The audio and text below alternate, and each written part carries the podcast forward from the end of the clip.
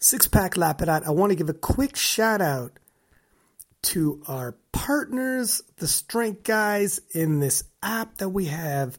It can be found at positions of power.programs with an S dot app. And the Strength Guys who coach people like Taylor Atwood, have you heard of him? He's pretty good. Uh, they've had several world champions several national champions, and uh, I mean a laundry list of records, national records, world records have been broken, etc. But they have an app with their elite level programming available, video tutorials. Uh, I mean, the whole nine. It's one stop shop once you're in here. There's a Discord where they're doing video review of your lifts um, to get all your lifts analyzed. So you get elite level programming and coaching for $29.99 US a month. Positions of power.programs.app. Go there and get yourself started.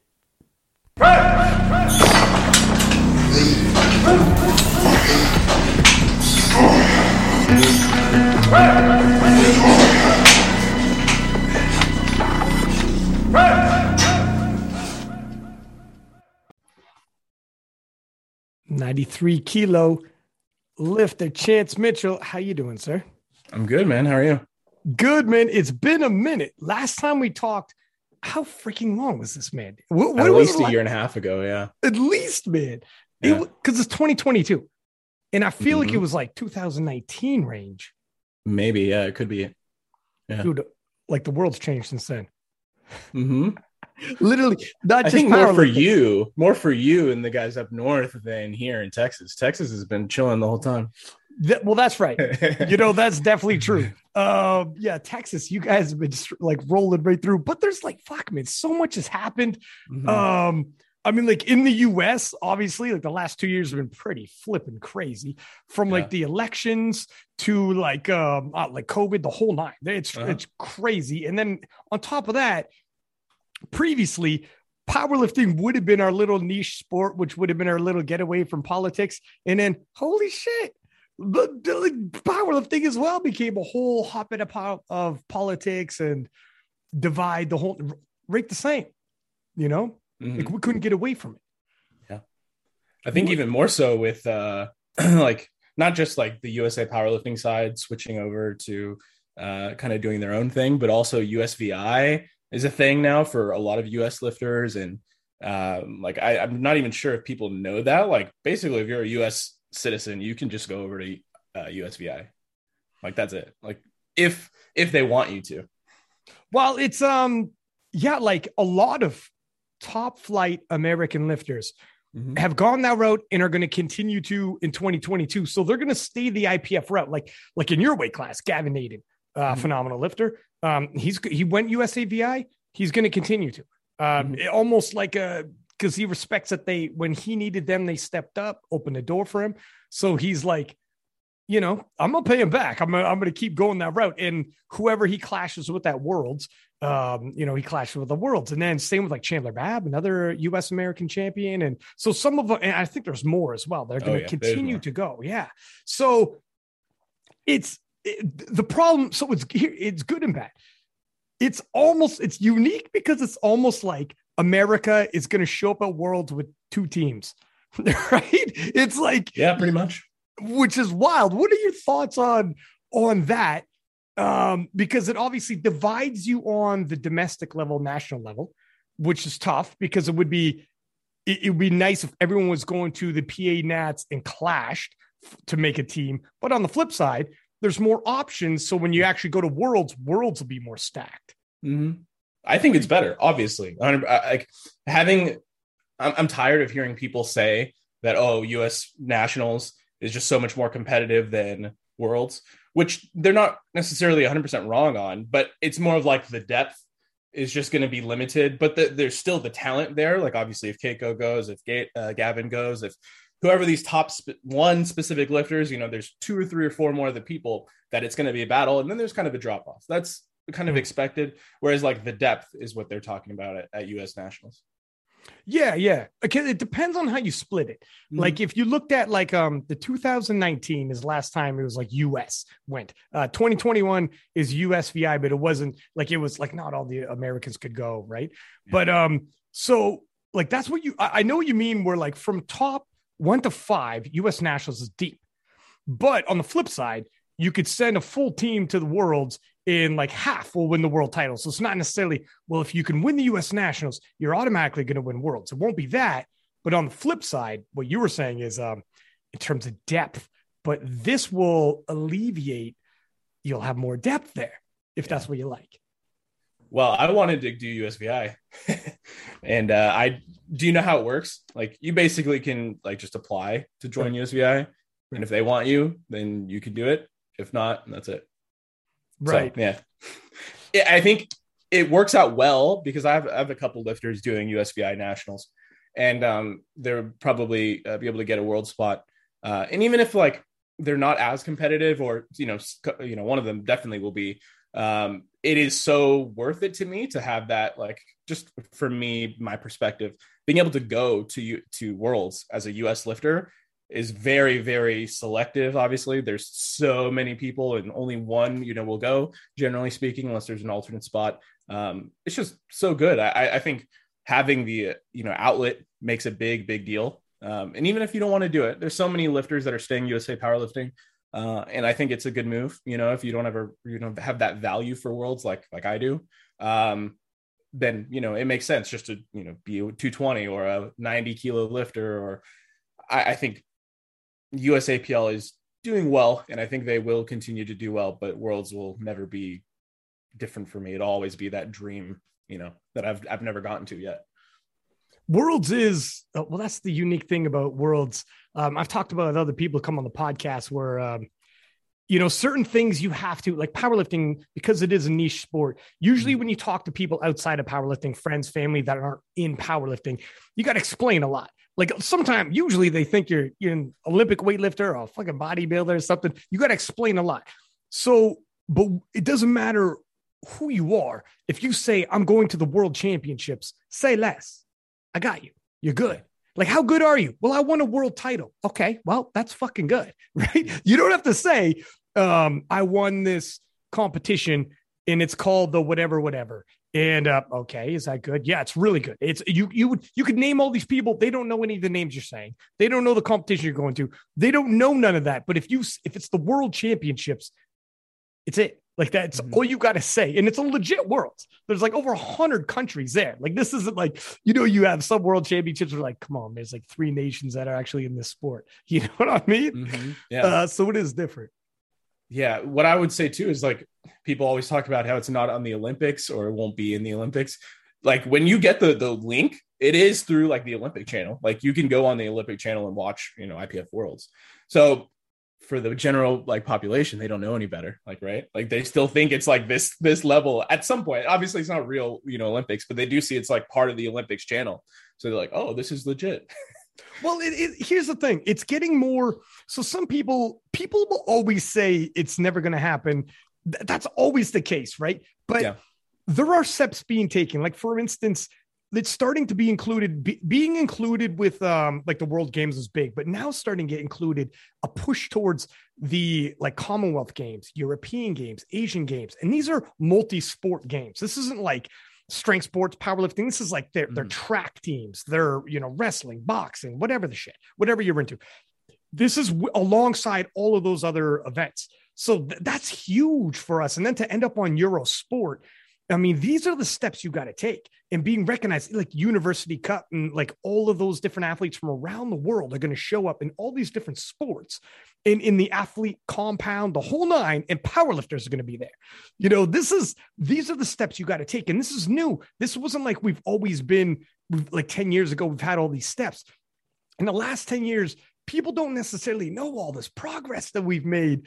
And then um, to get on the Olympic channel and to get on Eurosport in the Olympic channel, we murdered in terms of ratings and um, and they couldn't be happier. It's big mid. So I don't know if people realize that this isn't like this isn't crazy to say like, no, it's possible. It is. I you you look at like Muay Thai kickboxing and Sambo just got in the Olympics. this shit is there. You look at the structure because I'm like an MMA fan, so I follow those sports. Their structure is so much smaller, weaker, fewer fewer participants, fewer participating nations. Their streams are nothing. Their following powerlifting is very well put together for the sport that we are. Mm-hmm. Like it's it's by no means a, a you know a shot in the dark. Yeah, and I'm not even in the idea that it's necessary. Like if IPF Worlds never gets to the Olympics, I'm cool with that. Like to me, it's not that big of a deal. I do see it as I, I like I kind of romanticize it in that way still, it, yeah. but it is different, and I and I'm I'm okay with it. Like it's completely fine. Whereas a lot of US lifters, they've never had that feeling. They just see as the Arnold is like the big huge event that they need to go to, or Raw Nationals or this Mega Nationals in Vegas will be that meet for them. So I, I still view the, the you know having Bulgaria, having Japan, having Germany, having all these other countries is to me such a big deal. And like I know a lot of these people, like I pay attention to them on social media and like I follow all of them, and you know it's really um, like opening up the environment to me. well, do you think that's a uniquely not uniquely American, but it's more so prevalent in America to think that way to be like, we don't need to leave our country. Yeah. Yeah. is it like it looks like from the outside looking in, it looks like like a lot of like the rest of the world often would be like, hey man, you know, your your Super Bowl's big, but that's not world champions. Or like there's or like um uh, well, basketball and baseball does have Canadian teams in there, so there's more than just one nation. But it's mm-hmm. not necessarily like they're world champions, but there's usually one, maybe two nations. It's a lot of times the rest of the world's like, man, this is this is a you know that's what they they looking at looking in. Now I'm Canadian, so we're pretty into basketball, baseball, and the same fucking sports too, so I get it.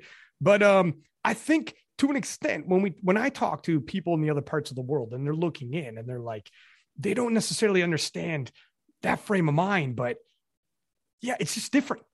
It is different. And if you do you pay, I mean, I read all the comments of, you know, when USAPL was separated and the IPF was announcing like, hey, we're gonna have Powerlifting America, and like everybody's takes, you know, like you could tell like what their opinion was gonna be, you know, based off where they're from you know, it was that same thing. They're like, oh well, you know, like Worlds is this, like USA won't do, you know, won't cooperate and they won't do this, you know. So everybody had basically that kind of thought process, except like US lifters were like, no, USAPL is 100% in the right here. We're doing everything perfect, and it's like it's not really that simple. But you know, I, you're right that like there are people in the US that just have this US is everything, and I and I still do, just outside of powerlifting. Yeah, I mean, yeah, yeah, yeah, yeah. I mean, look at to an extent, look, the Super Bowl is fucking fantastic. You know yeah. what I mean? Like, uh, yeah. like it, it, does work. Um, it's just, uh, I think it, it, won't work. I don't know. It's just, it's different type of mentality. Some people from yeah. around the world won't get that. They're like, man, the world's a huge place. Um, you know, wouldn't you want to expand beyond that? But some people don't. I've had conversations with people who are like, you know, you should focus more just on the Americans because that's all anyone cares about anyway. And I'm, and I'm like, a little legit though, an American yeah. told me, and I'm like, yeah. my man, I know the way I talk and whatnot. You know, I'm not American, right? Like, I thought, I think this person thought they were talking to an American. Yeah. And I'm like, dog, I'm not American, man. You're getting a little too loose with it. They're like, come on, man. That's all anyone cares about, anyways. Am I right? And I'm like, my man. Yeah. But, uh, yeah, the, it's it's different here, man. You know that. Like even though you're Canadian, like yeah, US they we have that that thinking, and you know, can you can you blame us? Well, I mean, it's good to be confident. At the same time, yeah, you don't want it to impede or nothing, right? Like right. it's right. you got to keep your head on your shoulders. But yeah. um, but how, what were you thinking when all this was happening? Like in terms of like the suspension, in when when things were looking dicey this is before us even got usapl when they were on their way to even being suspended. The campaign the social media campaign i remember i was like holy shit what is going to happen here? Yeah i um you kind of had a i mean if you paid attention and you've been in this for a while you kind of knew it was getting there. Right. Like right with like the IP, the uh, arnold stuff when the records didn't count and you know this back and forth about the the drug testing stuff has been there for a while if you've been in it. Um so i kind of kind of felt that was coming. You know at some point i just didn't know when. And I think now, like to me, for me and how I view this sport, I'm I, I talked about this on our on the Team Nori podcast. Um, is that in powerlifting, once you are in this for so long, you eventually kind of get so into it that you kind of need to take a break from it a little bit. So I already kind of knew what was going to happen. I was like, hey, you know, I'm 93 kilos. I need to be 93 kilos. I'm not going to go up. You know, I don't want to go to 100 kilos or 90. Cool. I'm going to stay with Powerlifting America and I'll compete once or twice a year. And that's cool with me. Like, and I can do everything else that I need to. Um, the the big shift I think was that that weight class, man. Like the, the 93s. What do you do? What do you do when you you are forced into that weight class and now you have to go down three kilos or up seven? It's like that's not that's huge. No, yeah, it's huge. And if you look like, you know, a lot of these, like Gavin, me, Keiko, we're all wanting to stay at 93. Mm. So either you go to USVI or you go to Powerlifting America. We don't want to go up seven kilos. You know, Bob, Bob is a really good example of someone that probably needed to go up to, you know, 100 or 105 a while ago. Um, and it made a lot of sense. So, like, cool, that's his outlet now. You know, USA Powerlifting to, at the 220 or 100 kilo weight class makes sense. Do, I think it's you, personal preference on who you are and where you are, you know, your weight class and all these difference. Like if you're 82 and a half, you get to pick whichever one you want. And then matter. Yeah, no, yeah. yeah. 74 to 75, 66 yeah. to 67 and a half. I mean, it depends if 66 was killing you, but um, you know, yeah, it's it's not crazy. The big one, and if you're a heavyweight, you're a heavyweight. The big one was definitely that um 93 to and you know, all the way up to 100 or, or whatnot. You know, 100 mm-hmm. to 105. I mean, five kilos still like a little still, 10 yeah. pounds, man. Yep. You know, you, I mean, you put on 10 pounds of just straight up, you could put on 10 pounds of body fat. That ain't going to do you much good. I mean, you could become from competitive to uncompetitive. You know, mm-hmm. the, it's, it's a big deal. Um, and, and on the women's side, there's some big shakeups as well. Yeah. You know, it, it impacts. Do you, for you, was it as simple as the body weight thing, or was it also in terms of your vision? you're you want to shoot towards you know a world title you want to be a world champion you want usa across the chest representing your nation at the world championships is that has to do with it as well a big one is the ipf worlds thing because that's been a dream forever and, competing against people that i know like i follow on instagram and i would never get that outlet unless i did some sort of like guest lifting at some random meet um, that is just something i, I definitely ha- i need to do in my life um, just in, for what i've done but I think that it's like that is up a little bit higher than the body weight thing. But the body weight thing is like, I'm just screwed. I, I don't have much choice. Like if I'm easy chilling at 93 or 95, it's a big commitment either way. Like yeah. it, it's one thing if you're like at 93 and you always are zero, like your wake up, like your morning weight is 93 kilos. Okay, maybe you can do 90. You can drop down to 90, and, and that makes sense. That's too much to go to like 95 to 90 it's it's it's yeah because again that's that can change your performance yeah you know it depends on um yeah it really depends on how your body reacts to that and um so when this when this was all taking place like do you think when when they decide when the usapl decided to change the weight classes do you think this is like came into a why do you think they did that do you think that america was baby america the american classes that's to me that's how i see it they kind of wanted to separate themselves right Right. I think that was a good way. it's like, hey, this is the the old way that we were doing it. We only adopted these because of the IPF. Now that we're not in the IPF anymore, it makes sense to to not do it. You know. The the only drawback would be um you the previous years American champions, all mm-hmm. all of them won their titles in those IPF classes. So those are all your national champions. And then when you look like this year, there's quite a few fucking national champions who are going to go the IPF route because, like, you know, they're suited for these weight classes. So it's not great if you flip up weight classes and then you almost really help if if if the weight thing is a big issue like you're looking at it mm-hmm. you're really helping them make a decision like okay i'm going to leave that's not great to have like you know a lot of your national champions leave though that's that's the one thing where it'd be I it is like a fuck man. Yeah, they didn't they didn't ask us. They they just did this all of a sudden and no voting, nothing. They they just like, no, we're gonna do this. And Seems like, sudden. But yeah, they did for sure. I mean, I think Steve and Angelo, a couple other um like people in the community kind of voiced things to them, but ultimately it was a snap decision, and it was it was done, and, and we didn't get any sort of say on it. Yeah, I mean, a couple people, even even a couple people sitting around the table, like that's good. It's better than one mm-hmm. person, but you have like fifteen thousand members, so you gotta, you know, even which is partly poll, why, partly why they probably were like, oh, well, cool, you know, the next man up type of thing, right? If someone leaves, which you know they probably assumed that was going to happen, but yeah, they could have done that. They could have voted. They could have talked to us more. What do you mean the next man up? Sorry, you mean like I, with with such a big pool of lifters?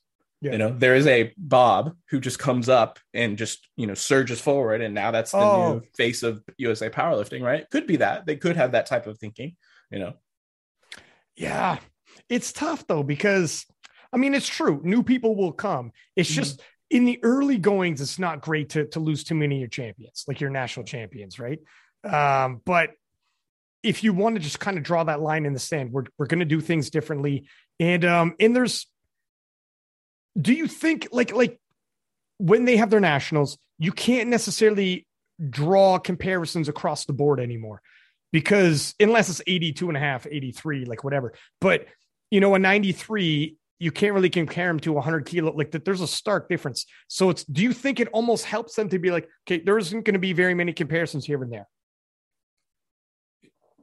Yeah, uh, I still think that's going to happen so much, regardless of whatever it is. Like the 100 to 105 kilo weight class will be compared um, a lot still, but like I, I don't think you're going to get away from that at all. Yeah, no. It's it's it's, and and I almost you know, if it was the same weight classes, mm-hmm. you can have a direct comparison. Yeah. It, it's the only difference would be, of course, it is a massive advantage to only have to compete in your own nation and never have to do international travel.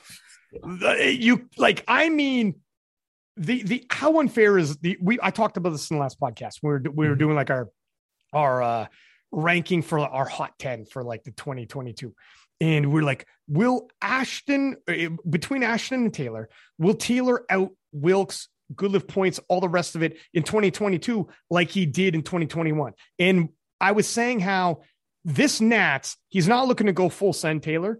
He's looking for that at Worlds, but here's the the very difficult thing that like people are just going to fluff off if you want to be super duper um you know if you don't like taylor or if you're super pro ashton or whatever is that taylor's going to have a 24 hour flight in a six hour time difference you know or mm-hmm. you know with so many time zone changes and then lift on the other side of the world like there's a there's a reason. Talk to anyone who's competed internationally, and they're like, it'll fuck you up.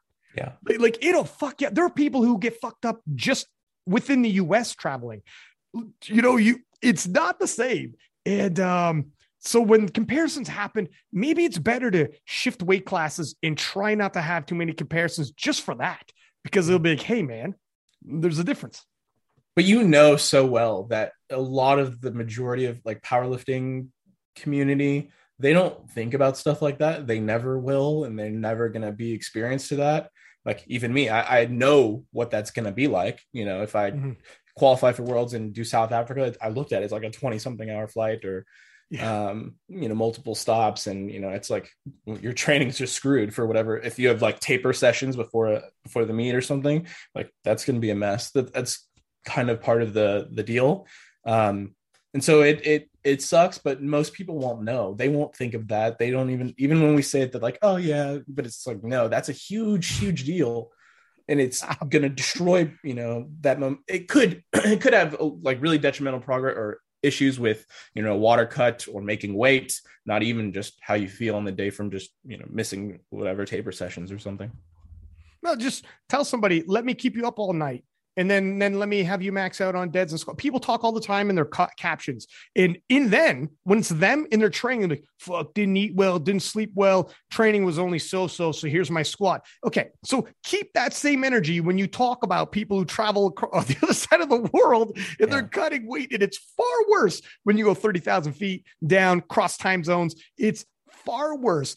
People who had a shitty sleep and didn't eat well and had a long work day, and you're like, oh, fuck, training really sucked today. Yeah. times that by like I don't know how much, but a lot. When there's time zone changes and all the fucking rest of it, and you're at a venue and it's the World Championships, it is man. People don't know until they've done it. And how many mm-hmm. times? You know, I got the privilege of being at these World Championships commentating, so I get to talk to people, and they're like, "Yeah, dog, it was, it's different. It's it's a throw your expectations out."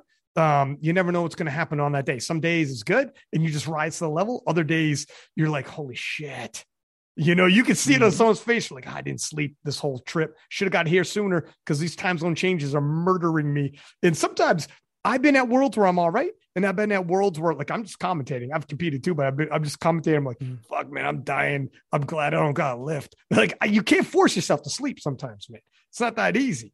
Yeah. But you're well, right. The home, home, home field advantage. I, I was thinking of that because I was looking at or I was watching uh, the 93 and the 105 class at Worlds. And I was watching Gustav versus Keiko. Um, and like that is a, you know, that example of wow, like, you know, Keiko had to overcome a lot versus like, like almost home field advantage right for, for Gustav, which, you know, people don't think of that. And it's like, yeah, that was real, man. Like, you know, I know Keiko usually has a little bit of weight to like drop off. So couple that together. So to me, it was even more impressive that he did that. Um, yeah, there's a lot of a lot of stuff like that. Even even nationally speaking, from like West Coast to East Coast, like if you have nationals or something and you have a seven hour, you know, whatever it is, that still is huge. And where people are like, oh, you know, I did this total at whatever USA powerlifting local meet it's like cool, you know, but like it's a whole different thing. When you have to travel, you have to, you know, be in a new environment, you have to do all it's it's different, 100 percent And that's part of it. That's that's mm-hmm. how you become a champion. Like yeah. that's why being a world champion means so much. You got to travel the world, man. That's what world class athletes have to do.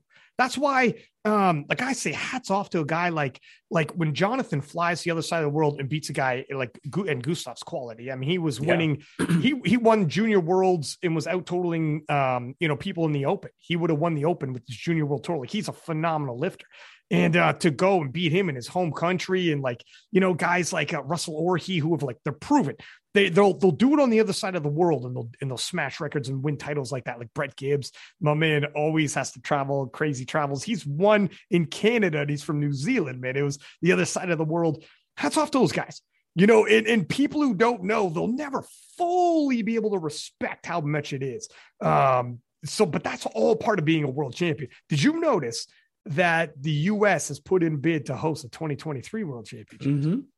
Yeah, that would be great. I would love to get a home field advantage meet. Dog, uh, exa- all the Americans would be like, okay, it's been yeah. Then you'll see the switch over. Then you'll see him switch over. Yeah, exactly. Yeah. What do you think's going to happen there? If like I say, if like I'm, it's a really good chance U.S. is going to get this right. Mm-hmm. Um, what do you think happens? Do you think you're going to see a lot of Americans be like, Huh. I think it depends on how married some of them are to specific weight classes. Like the 100 kilo, you know, may just try, you know, 105. Um, but I don't know what I, I, think the bigger thing is the band situation, right? Like if they're competing at these national level USA powerlifting meets, they, I feel like the IPF is going to have to do something. Like there are suspensions, like, you know, that's why some people are deciding to do it or not uh, based around that. Like I don't know how how much they're going to really emphasize those suspensions that they're supposed to give out. That's an issue. You're right. It is interesting. I'm not sure.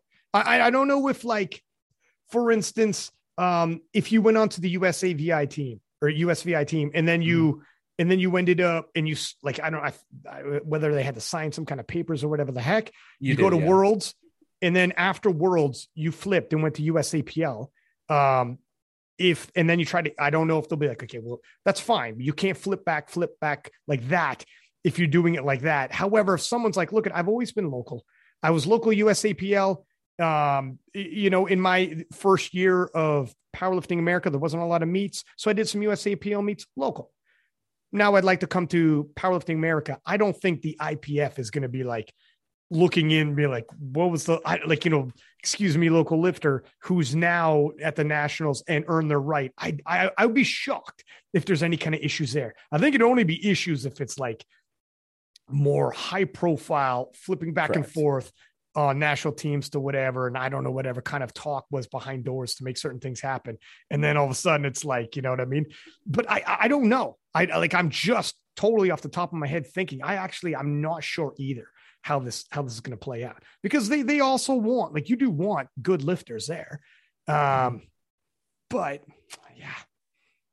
When know. it's that convenient, I think they're they're to need to do that. Like I feel like they're to want to make sure that they're like making a point out of the situation. Like hey, we definitely can't let you guys do this here's the big thing when you're a global body no single lifter is going to make like i know a lot of people think this one person oh fuck but when you're a world global body no one single it's like no one single lifter it's like the ufc no one single fighter no one single lifter is going to make that big impact that we all think right uh, like this is a social media thing that we feel that we get into but in reality when i tell you they're now part of like if you're recognized by the IOC, you're in all these international games. Um, you know, you're on Eurosport, you're doing all these major moves. One person isn't from one nation. I mean, there are people in fucking all over there are people all over the world, man. And like those names aren't getting brought up in any of those meetings when they're stepping in, talking to the university games and and they're talking about these get, being part of these multi-sport events. It's just one person is going to make an impact when it's at that level. You know what I mean? When it's like a global body like that. So, so that's why, yeah, I, you know, I don't know what's going to happen.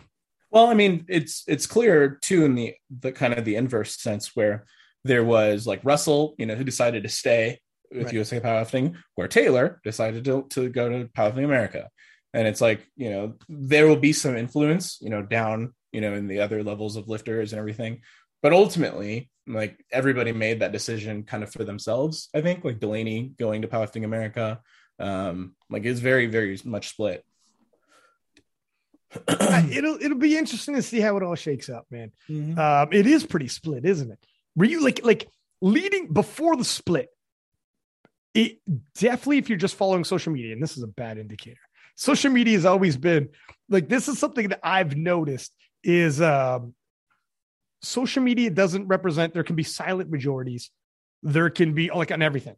You mm-hmm. know there there's such things as silent majorities or people that are like like it could feel one way like when the USAPL was getting suspended there was a fuckload of comments like fuck them leave them let's go like like you know it's a joke let's bounce and they'll be almost as though like we're all not realizing like if you leave, it isn't going to be all you like you think, and it won't be like a lot of people you're going to be surprised that aren't going to go. And like, you know, there, it was a little too, a little too like. That's why when I was reading, I had I, was reading the comments and I had Mike T on, and Mike T is a USAPL guy. Mm-hmm. Um, you know, and we were talking, and I was like, fuck, man, the division isn't going to be great. It's not going to be, there's going to be a lot of people who aren't saying nothing right now, but they're, they're not, they might stay IPF. And then there'll be the splitting of like everything, man, from like now sponsors got to choose. Now sponsors got to be like, okay, well, we have this much money. If there was one US nationals, it would all go to one US nationals. But now we're going to split the pot between the two US nationals and shit. Even if they, it, that's if they do both. You know, maybe they have to choose one now. Like, I don't know. But there's everything's in split from money to the lifters themselves to everything. Now it's this is what we're looking at. That's why I was thinking, like, fuck, I hope it doesn't come down to that. Like, you know, we got to exercise some caution here. But um, I think now, were, were you surprised with, you know, how it's all unfolded with how many, like, you know, people who have who have left or like certain people who have left or anything like that? Is this any of this shocking to you? Or were you kind of anticipating? I feel like I anticipated for the most part, but I, I think there are some situations that I wasn't sure about, and I think like I, think the USVI opening up kind of earlier to this before this happened was a little bit more of like, oh wow, okay, like this is you know there are more outlets. Some people do really care about you know competing internationally here, um, but I I think what I was more surprised with was the USAPL propaganda. I think. Do you know what I'm talking about here? Oh, doggy, come on! Oh, doggy, do I yeah. know? Dog, they they were. Here's the thing: leading into this, they went so hard, there was no going back. A lot of people yeah. looking at it were like, "Well, we know you can't come back now. Like you've you've gone so hard on the social media. It was weird because they they went so hard um, it was like, well, there's this is you're you're you're if this was a marriage, mm-hmm. you're like you've pushed it to the point where this has to end in divorce now. Yeah. So then when it ends in divorce, it's tough to show up at the divorce proceedings yeah. and to give a speech then when it's like you you know this was this was the ultimate conclusion like you're everything leading into this it was so aggressive. This none of it was behind closed doors or or what or if there was even if there was anything behind closed doors once you go public that hard um, and you could read your own comment section and see the impact you're making with the the American lifters there and how fuck IPF it became clown moji and, and the aggression you you helped create which all right if you want to go that route and you want to rally the troops cool you're almost guaranteed how this is going to end it's like shit man I, but it was mm-hmm. weird I, I because near the end, it was they um, it almost looked like the USAPL was a stitch surprise they got voted out. It's like, man, I saw no other conclusion. It was so hard. Uh, yeah, and more of like how many people were just uninformed, like the the middle of the road uh, people that like just care about powerlifting but are not like super invested in it.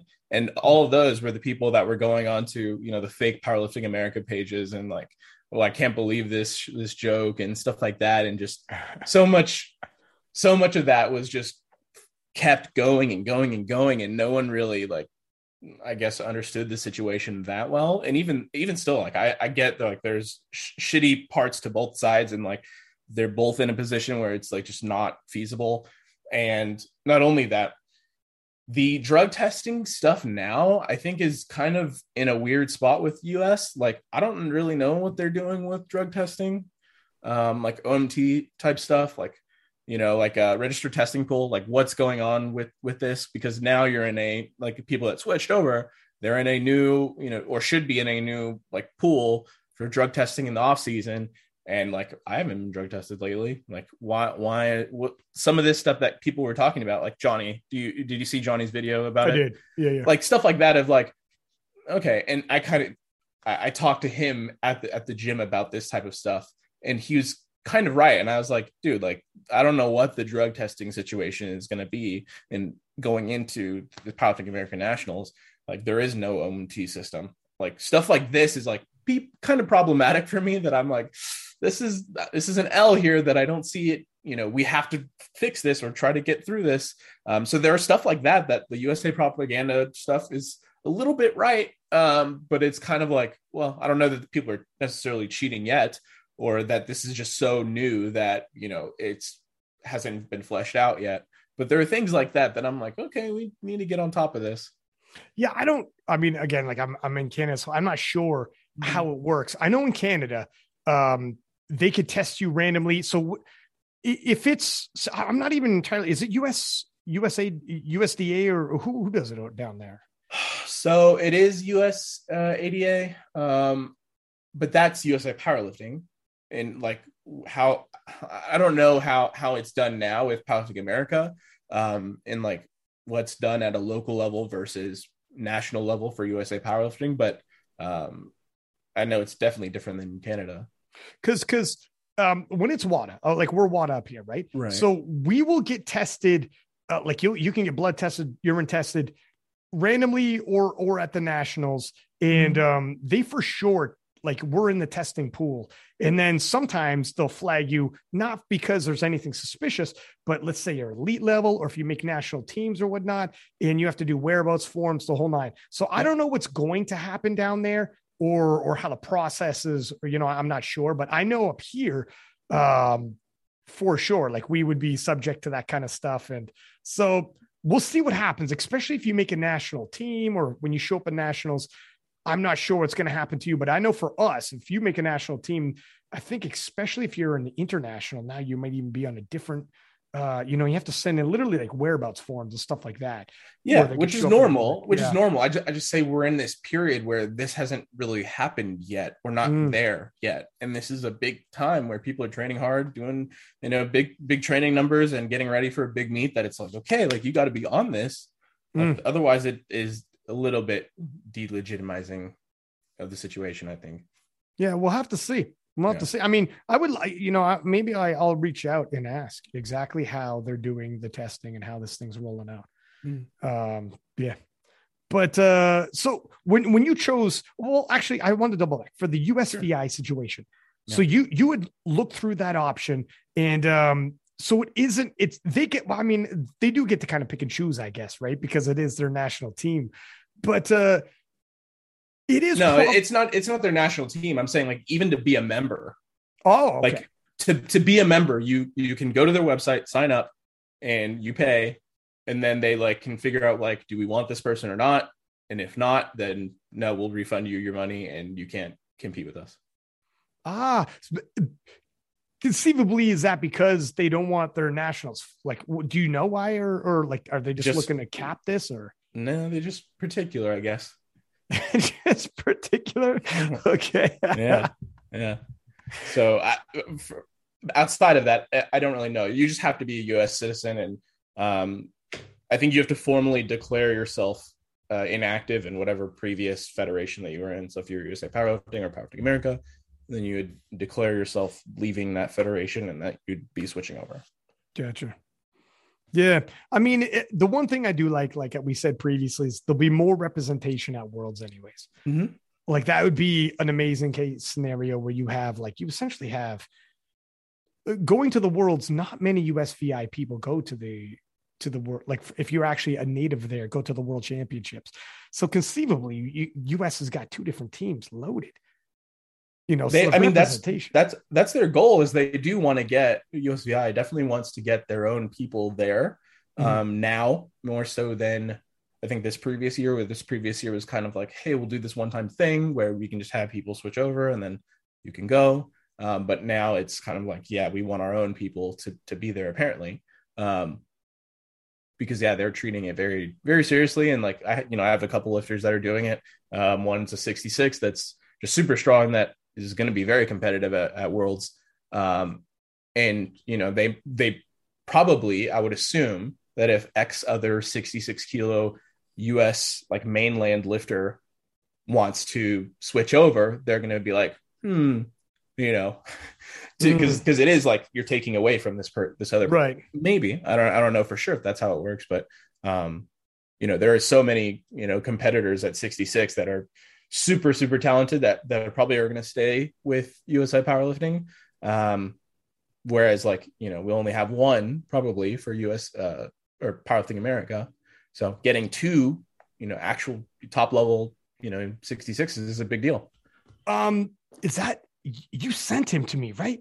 yeah Like, I- I joseph reposted- jordan Yeah, dude, he's he's a phenomenal lifter, man. Listen, the 66s right now are absolutely on fire. Chance. First off, for powerlifting American Nats, there might be two killers in the 66s, so there could be a clash just to send that one. And One, whoever goes for the US is going to be a, a, a shooter.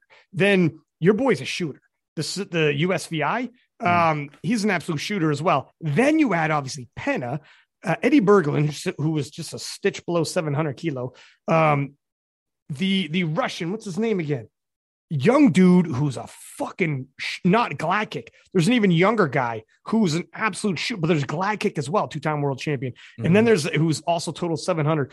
And then Penn obviously, who's like murdering weights in the gym. And then uh, I think Ilya uh, from Yeah. Russia, 66, young dude, like 20 years old. He's good. He's going to come close to 700 kilos. We're going to have five guys at IPF World Championships who are going to be around the 700 kilo mark. I mean, it's going to be a fucking firefight, man. Six six kilo IPF Worlds might be the best session head to head. Same Yeah. weight class. No no calculator, no formulations needed by kilo. I mean, that's gonna Mhm. that could be the best class to watch.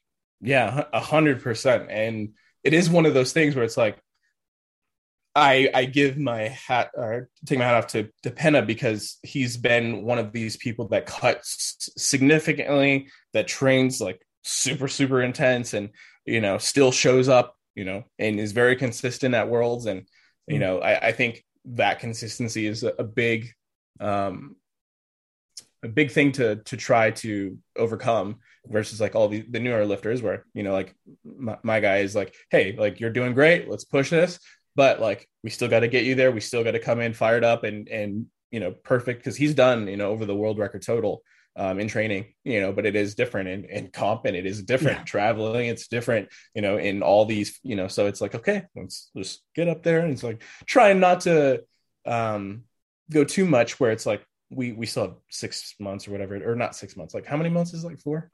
Um, so it's in it's June. Like yeah. yeah.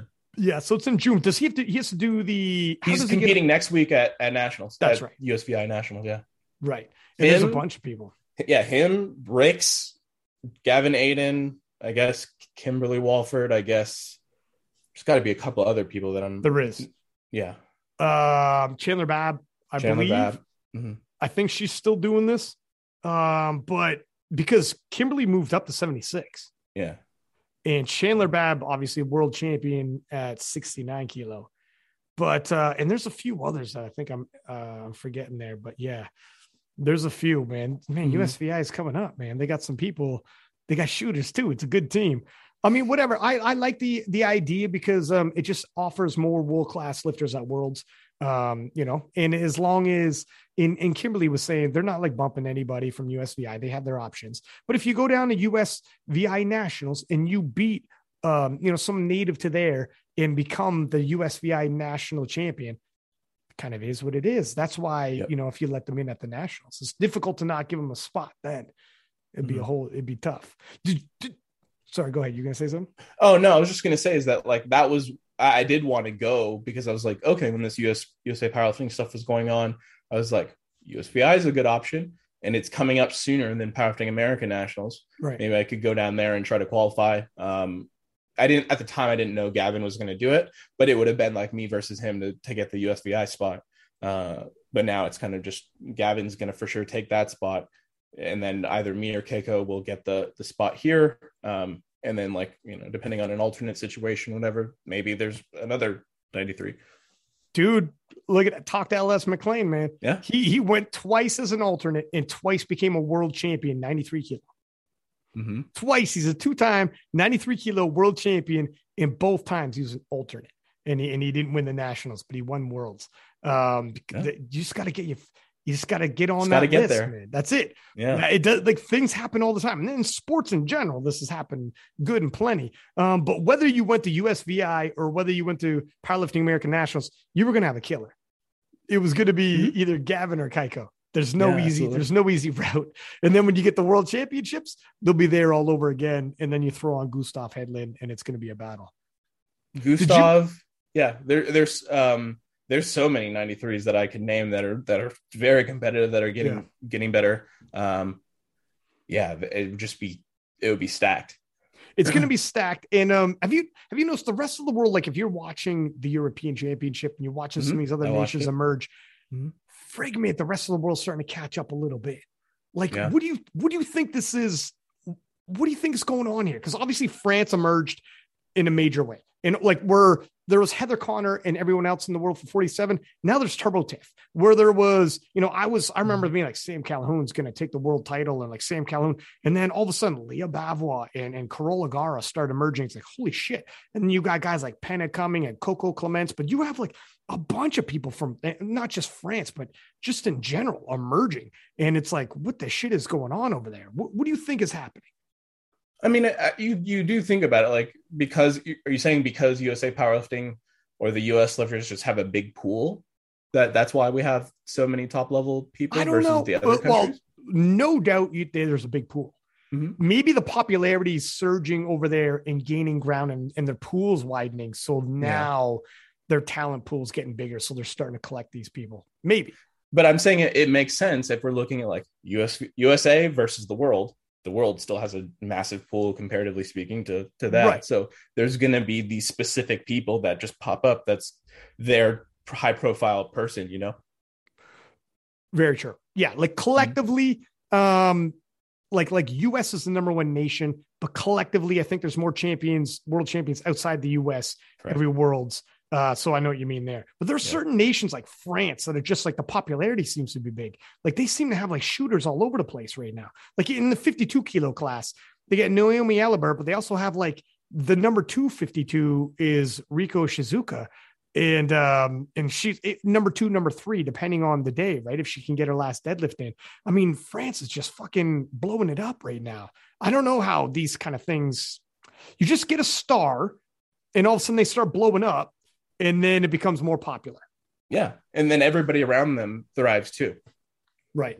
Like if I don't know if you've seen like even in like Texas, you'll look at whatever specific gym, and there's like you know like the gym that I go to has uh, myself, had Michael, Charles Okpoko has um, a couple other just super strong people, and uh, just like then each person around them kind of has their coaching, you know, you know, Mm. en- endeavors where they bring up X person that's getting right up there, and then boom, now all of a sudden they just kind of breed. And I think that's the same thing with like Penna and you know the crew over there. 100% like he's been very vital to helping everybody else you know climb as well And then if you were like uh, a woman getting into like weightlifting in the gym, and you're like, and all of a sudden you you would come across Leia and like, oh shit. Mhm. And first off, she breaks stigmas. If I lift weights, I look like a man, that kind of bullshit. And um, you need oftentimes you need someone like if you're a guy and you hit, you know, you hit the social media and you see like Russell over here, you're like, oh fuck, I want to look like that and be jacked and strong. Like this is how we start bringing people over. So you just need a couple stars to start emerging. They break down some stigmas, and they're like, hey man, and they're from your home nation, and all of a sudden, boom, that's how you start converting. But you need to find it helps so much to get a couple stars there first. Whereas if you don't, it gets a little tougher, you know, to make that sport grow. Yeah. Well, he, I, I just thought about it now in my head. I was thinking of the other two. There's this girl, Kate, at the gym that I go to, and this this kid, Nick. They're both 17, 18 years old. The girl's like 60 kilos, squats like 175, 180. Oh, Um, you know, deadlifts close to 180, benches, you know, 100, 105. Holy You know, shit. 17, 18. And then, Holy you know, the, the other one is like uh like going to probably be able to bench you know 180 something you know at 80 at 82 and a half or 83 you know as a 17 18 year old and just like there are so many of those people that are just like you barely just don't see them but they're there and then i try to convince them to go to powerlifting america and they're like no i'm going to do usapl nationals and it's just like all right well you know, there's a lot of those people, man, that are just right beneath the surface that you don't quite see, but we all see it, and it's like, well, they're coming up, they're coming up, you know. Yeah.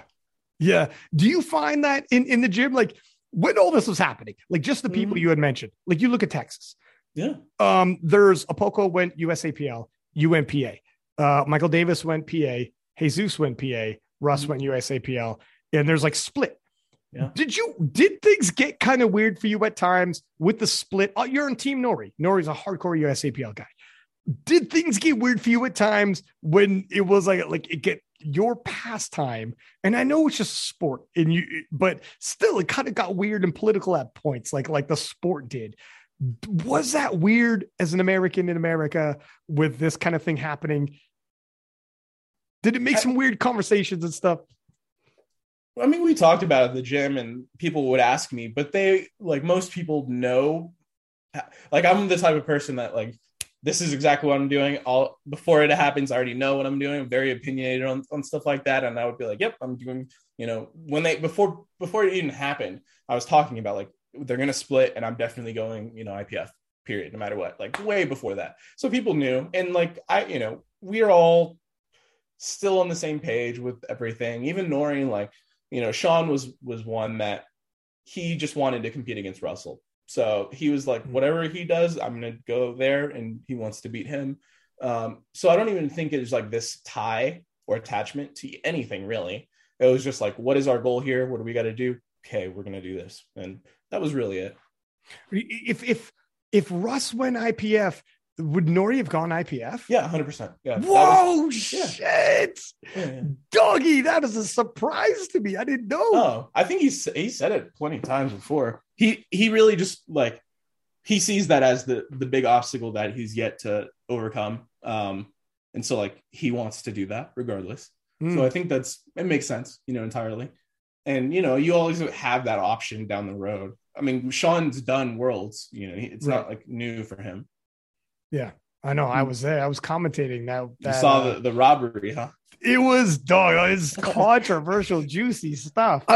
it was more it was more frustrating i think because to me is like how many times do we see like soft lockouts like soft you know hook grip lockouts that they like that are so soft that are just so obvious and they just whites it's like it's really like in in just super inconsistent and sean's was good and so like to have it be good and then to not is just here's here's the t- okay for anyone listening Sean Noriega is the 2017 Junior World Championships. Him and Grooten were going toe to toe, two Americans. Team America versus Team America. Yeah. I think Arian took, did Arian take Sean? Arian Messi Kamesi? I forget. I think he was with Sean, and I think Bill, the two King of List podcast hosts, I think they're going head to head against each other, but maybe I'm rewriting history with that. Doesn't really matter. Either way, they just were like shake hands, may the better lifter and team win. Because when they when it's that close, handling does play a part when it comes to like attempt selection, whatnot, for sure. And mm-hmm. and they were that close. Obviously, came down to the last lift. And I'm the commentator, and I freaking it, it was tough because you're like, oh, we done it. And we I, you know, you're essentially putting the gold medal around Sean's neck, and he's a junior lifter. Like he's now the world champion. This kid goes to the back, and he's a young man. Like he's still a young man, but he's even younger in 2017, obviously. And I remember feeling terrible because he's a young ass dude in the back thinking he just became a world champion. And you're celebrating what you must feel like. You know, we just talked about earlier your dream of becoming a world champion. What it must feel like to be like, ah, fuck, I'm a world champion in a true legitimate world sport, in a true legitimate world global body. And then someone's got to go in the back and be like, they overturned your last lift and you are no longer the world champion. Is fucking, I thought that, I thought he'd be coming out with tears, man. I, I might have. Let's, I mean, to, to be fair, I think to Sean, because he's had a lot of like really shitty situations, like at meets where like just it doesn't go quite right despite training going amazing, or just something got, he got like screwed over on a depth call or something so I think him like mentally was pretty resilient at that point, and he's talked about it. Like it's not that not the end of the the world at that point. He kind of figured, you know, like well, this is b- bound to happen. Like based basically just that that kind of view he was, he had, I think, and he's just overcome a lot. So I don't think it really affected him that much. I still remember him on the on the fucking podium. I was texting Joey, and yeah. I'm like, "Fuck, Joey, I'm gutted for this kid." And I remember looking at him on the podium, and be like, fuck, he's keeping it together like a champ. Look, this is 2017 though. This is before a lot of shit that's already happened to Sean. Like he's a young ass man. Like no matter what, like I was there feeling in my heart, like fuck, I felt really terrible for him. It like in um, it was tough, man. He held held his poise, stood on the podium, took that silver medal, even though he he had the gold two minutes earlier.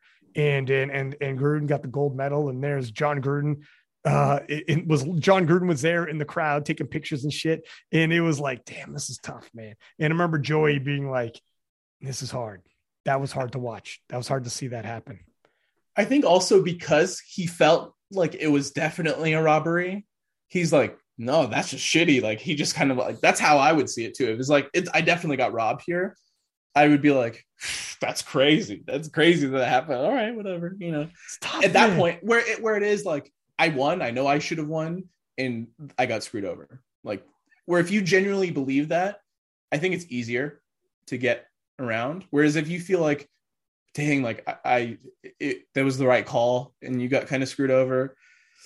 I feel like I just could have done it better. Where he was like, you know, I, I don't, I don't know, I don't want to speak for him on, right, the situation, right. you know.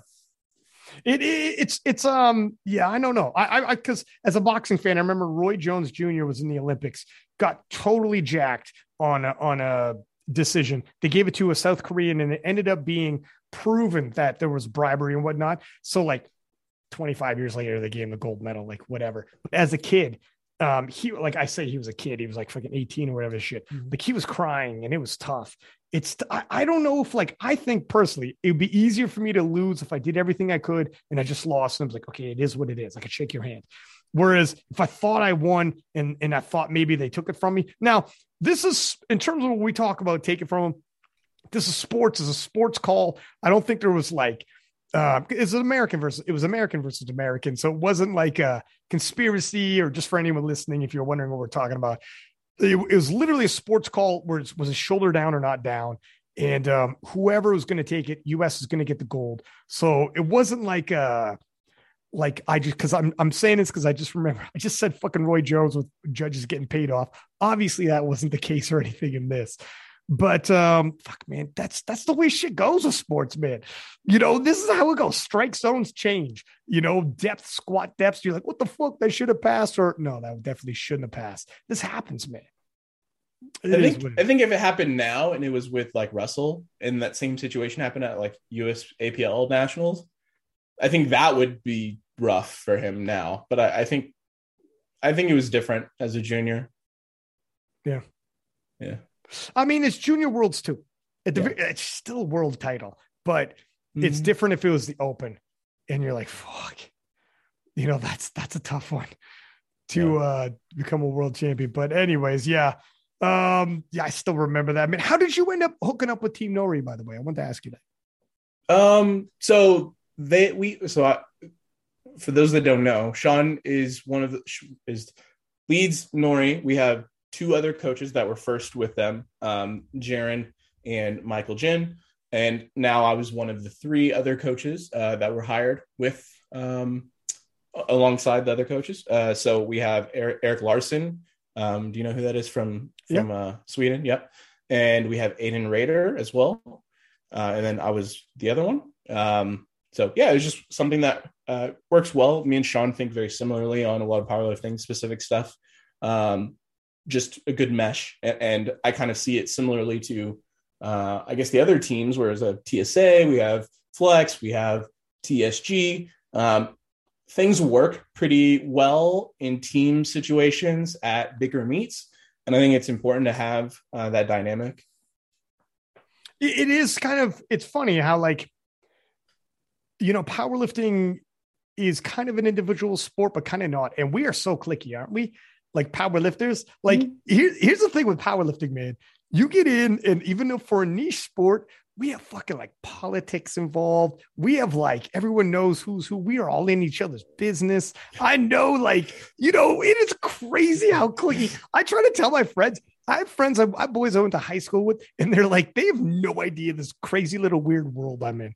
And you know what I mean? Yeah. They don't follow yeah. powerlifting at all. And they don't mm-hmm. get that, like, we know everyone around the world. We know who they're friends with, who they're with, their whole, like, everything, man. Powerlifting, you can't explain it. I don't even think other niche sports have. Do they have this? Are we unique? It i mean it's for i mean we're human beings. We're going to be cliquey and we're going to have our little groups. I think it's it's more interesting because i i follow a lot of like international lifters. I follow some japanese and um, taiwanese lifters and just you know and i obviously don't have anything to do with them you know day to day but i see their like close friends story like on instagram and they share like whatever and like i feel like i'm part of their their world now. It's just stuff like that that i'm just like oh, that's interesting. Like, yeah, I, I, do know so much about all these other people and kind of pay attention, and it's fun. I, I like it. And uh, and we definitely have like we've become with like these these coaching services have started to build reputations with their coaches and athletes where we're starting to see like a Joey Flex style. We had this uh, conversation like, is he creating a dynasty now? Like I remember 2016 when he got his first world champion and it was the crazy John Haack versus Brett Gibbs. Um, you know, that was the first year I did commentating for IPF Worlds, and I got to fucking commentate that one, man. And it was like I was like, holy. The funny part is that's like my high point. I've never reached that kind of height before, but it's like it's all downhill from here, kid. It's never going to get better. But um, since then he's had like so many world champions and running a bit of a dynasty but now we got other like coaching services being established. Mike t uh who's and it's weird because it becomes like he's got even though he's american more of an international you know more international lifters are going to mike t um you know the strength athlete and um, obviously norrie now has got a bunch of you guys a bunch of shooters right. and whatnot. And it's it's weird how we have like nation dynasties but we also have like coaching service dynasties. Mm-hmm and we're starting to see those emerge. And Marcellus yeah. is starting to fucking murder right now. He's got a lot of lifters that are doing well. Yeah, it's like where people are successful, they want to you know emulate that and be a part of that. So it's very easy for them to want to go to to somebody like that. And I think it just breeds once you start having that momentum, it just breeds itself. It, it's yeah. you know very um uh constant motion based where like if things are going well it's going to stay going well. You just make sure that you know these top level lifters are doing well. It makes people you know want to come uh, to you guys and kind of you know sells itself. Similar like to tsg with taylor atwood like they want to be the best number one lifter and yeah that's where they want to go you know stuff like that.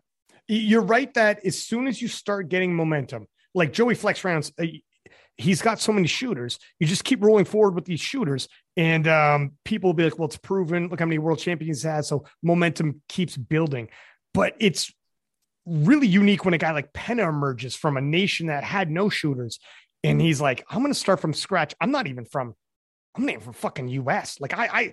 even just getting social media momentum is going to be difficult for me. English isn't even my second language. When I think in my head, it's not even in English. And the mm. majority of the social media powerlifting is in English from a different nation. He had nobody. And he was like, like I, I said the story before, and it's true. 2019 World Championships, I was walking down the hall. I'd done the preview show for this, and um, Penna stopped me in the hall and he said, Can I talk to you for a second? I'm like, Okay, I had no idea who this cat was. And he goes, I heard the preview show for the IPF Worlds. I just want to tell you, I think you're sleeping on France. And he goes, I want to introduce you a couple people. This lady to my left, that's Naomi Allabert. This lady to my right, that's Leah Bavois. My name's Penna. In a couple years, you're going to know who we are. And um, all of them are world champions. Origin story, huh? Dude, it was crazy. And I'm like, all right, because you get stopped every now and then, and you get these kind of, you know, or people go in the King Lifts DMs and you get this kind of, but like, it's so hard to emerge because a bigger fish can take your lifters. Like you can lose your lifters. They just go online. They, oh, fuck it. I'm going to go with flex. You know, like Russ was mm-hmm. with flex, Amanda's with flex, whoever. The, what is, what, you know, what stood out to me and what you said, but I kind of want to highlight it is like, it's, it's one thing. I, I think um, to, you know, have success and, you know, work with somebody that's going to be successful. Like, so for example, like I think you know, Penna, like say Penna, Penna coaches himself, correct? I, am pretty sure he writes his own stuff. Like if Penna worked with, you know, Mike Tashir or whoever else, I see Penna being successful, period. Right. Like yeah. he's established, like he can do it. There's a lot of people that, regardless, I think will be very successful because they are built to be successful. They will do anything it takes to be successful. And there are some people that like had to create that from nothing and build that from nothing and build other people around them from nothing um and those are the people that are like hey this is this is the proven person. Whereas like you know if you know i was doing really well and i go to x person it's like cool but you know they that person was going to do it no matter what.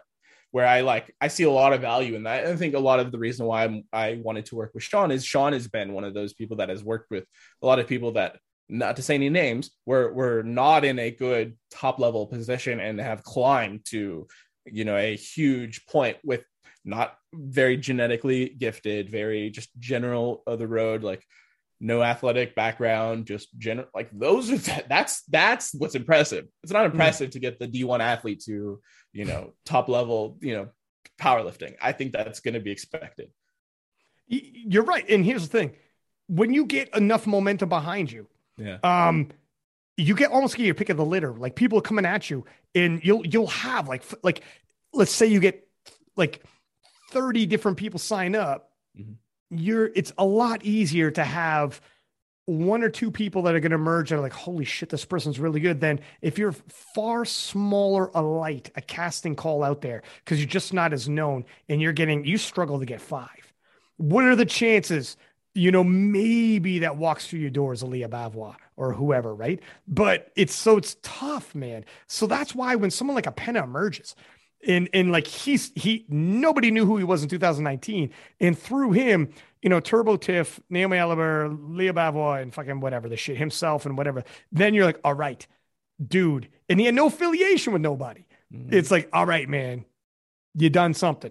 You, yes you know yeah. that's undeniable. You know mm-hmm. like sure you got lucky that leah chose you but at the same time all of these people they all emerged right? Like it's it's uh, where on the flip side now that he has that positive momentum in France, if you're an up and comer in, in, France, like Rico ended up going with somebody, that she's going to choose Penna. Well, I guess, you know, it gets easier to keep that momentum going.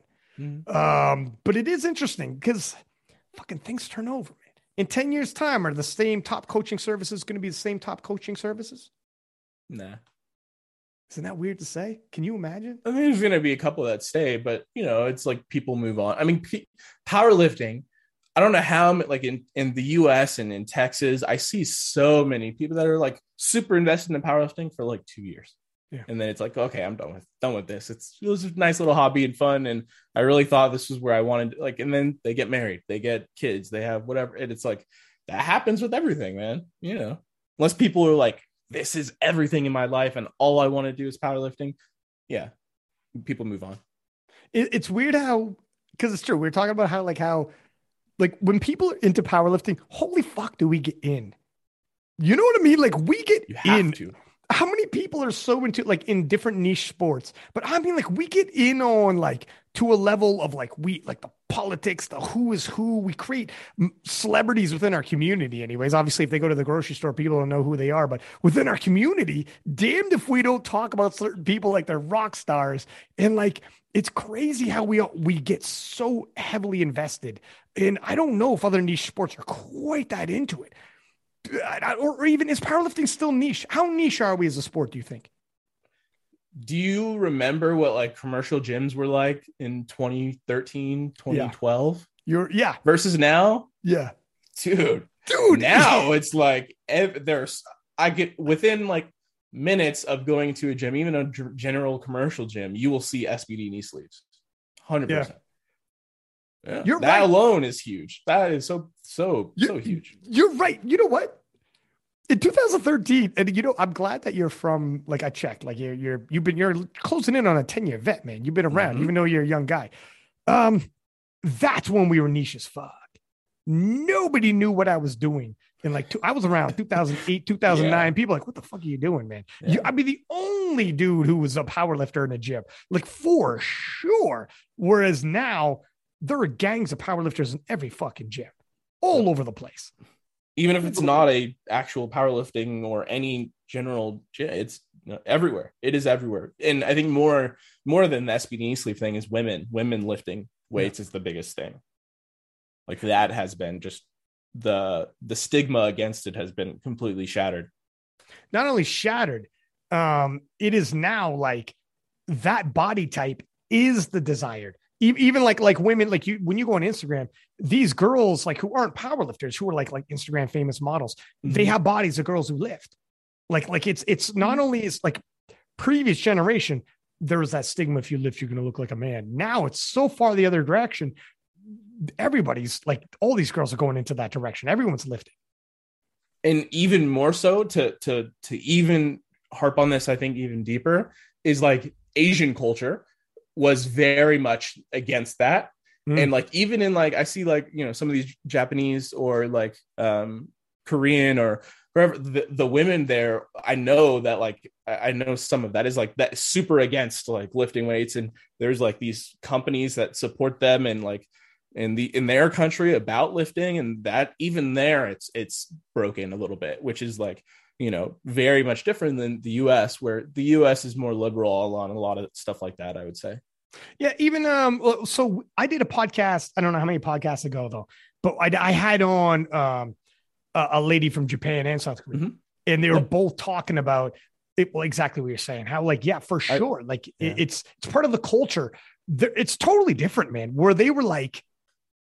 you- like, the way like you don't you're not nearly as boastful you try you purposely try to make yourself like even smaller the way you carry yourself let alone like everything's so they're huge breaking down stigmas. And what helps um they're talking about how like they see videos of someone small but like cocky like heather connor and they're like oh fuck heather connor the way heather connor she's heather connor's 100 pounds but she walks in a room like she's like she's godzilla. You know what i'm saying? Like heather connor's like well like she'll run that room. You know the way she carries and they'll be like fuck i want to kind of and it's totally not like their culture they're saying so they'll watch it and they'll be like I fucking I, I really wish I was more like that. And they'll look up to that kind of shit. You know what I mean? yeah it's completely changed And uh yeah, so I mean it is breaking down stigmas for sure. Like so, so are we still niche, do you think? Would you consider powerlifting niche? Mm, It's tough, huh? if we were at like I'm trying to even compare it because back then people didn't like you if if you mention powerlifting to somebody, they're like, "Oh, what what is that?" Right? Right. Whereas now is like even now people know what it is. Like even if it's you know they don't follow it or pay attention, they do understand like, "Oh, it is a this the sport." So I think in a lot of ways, yeah, we're still a little bit niche, but it's it's gotten better. Definitely gotten better. We're breaking through now with this momentum. What do you think it's going to be like in the future? What doors can open up for us because of what's happening?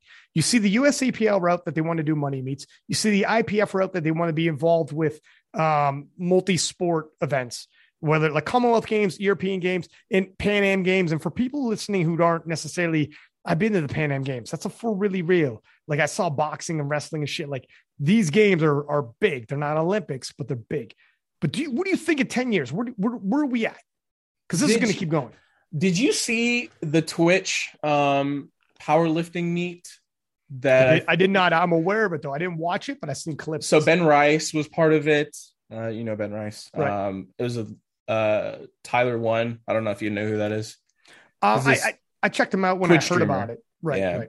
But anyways, there were so many sponsors for that, like Samsung and just huge jet, like big name sponsors and tons of money dished out. I think stuff like that is probably a better avenue if we're thinking about making it more mainstream. Um, so people like Ben Rice are super important in that sense. Um, I don't really know what it would be like in five to 10 years. I don't see it changing that much outside of the stuff like that with online Twitch streams, YouTube stuff, and content. Um, I am very pessimistic, I think, on you know the Olympics, which you would think that I'm I've got to be a little bit more positive if I'm wanting to do IPF and stuff like that. But I I, I don't know, and and I am hesitant to give a clear answer on that. Um, I do think USA Powerlifting has been doing really good with a lot of what they want to do with the money meet stuff. We'll see how it actually goes. There's a lot of this like pro meet stuff and kind of like the payout situation. I don't know how a lot of that works. I really didn't like. I I don't know if you saw the the December Virginia Pro meet um, without like saying any names or anything. Um, the they they paid out a lot of money, but like not everybody there got drug tested. Like the, the people that won money, not all of them got drug tested, which is crazy to me. How you can pay people out and like not drug test them at all. Right? Doesn't it seem weird? Uh, I mean, yeah, I, I don't, I don't know. I wasn't sure like who got drug tested or not. I seen, I didn't watch the whole thing live. It was super long. yeah. Um, but I obviously seen all the clips and was reposting, etc. Um, one thing I like, it, if if nothing else, when the split happened in the U.S., um, even if they're lo- moving in kind of different parts, they are covering different ground at least. And if something clicks for one, like, well, if something clicks in terms of the money meets, that can be an easily adaptable by another meet promoter. Be like, hey, fuck Yeah. it, we're going money meet. So that's good. I don't think going the global IPF world route isn't easily adaptable because that's super hard to get a hundred fucking nations on board and make a true world championship. But the money meet thing, if the US wants to go that route, uh, the USAPL more specifically, if they push it, it it's it that tide can rise all the boats. If people are watching, hey, this really took off.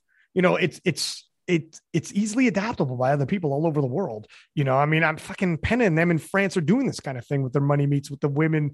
You know, the I forget, I think it's called Girl Power. They're going to fly me in for the commentating, but they're starting to get some for real sponsors involved. And now that they have all these world champions in Europe, you just got to fly in a couple like an, a couple Americans, a couple Canadians, and all of a sudden, bam, you got yourself a big money meet as well. So these things, these are good if something actually takes off. But um, in terms of what you were saying, what powerlifting might look like in 10 years, the only reason I don't know because, like, if you think of 10 fucking years ago, man, do we even have streams?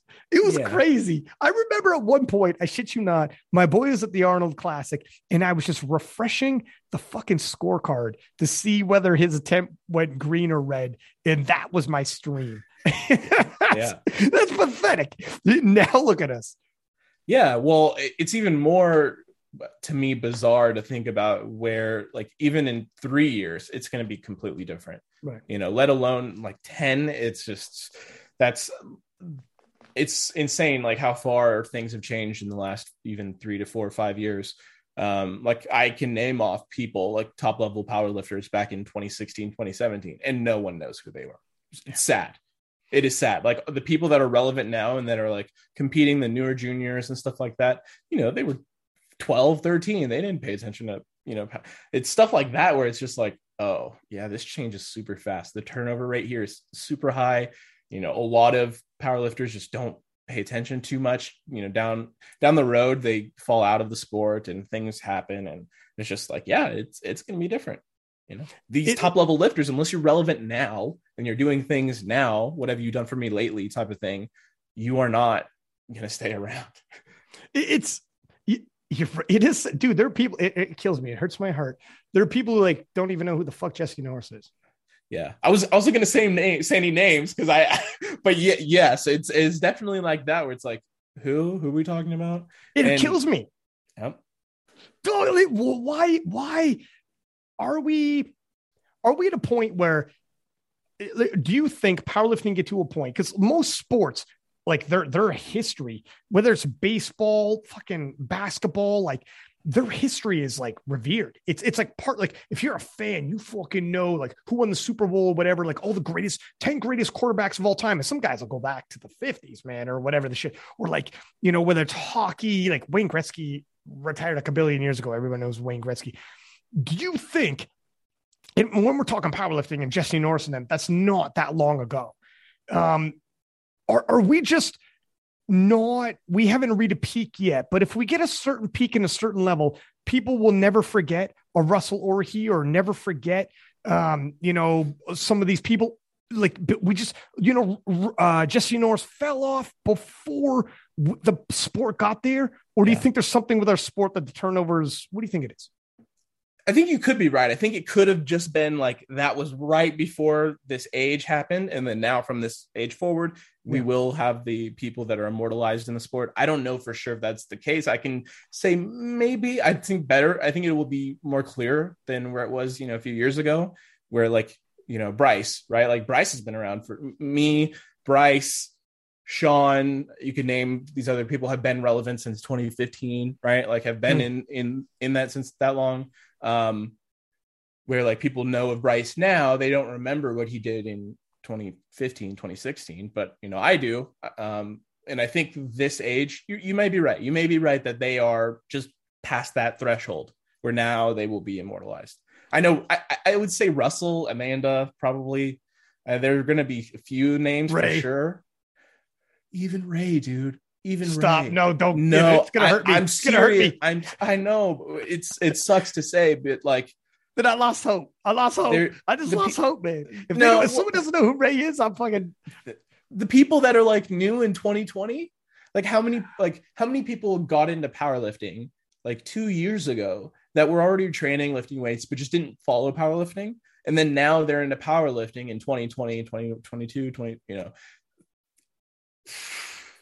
Uh, yeah, I know. Here's the thing: do we not, as a sport, do we just not revere our past greats enough? Like, what are we doing wrong? What have you done for me lately? I fucking, I, it kills me because they, have literally like Ray got us on ESPN when Ray squatted a thousand. Like, there's certain people that should never, but like maybe I don't know. I don't know what we do.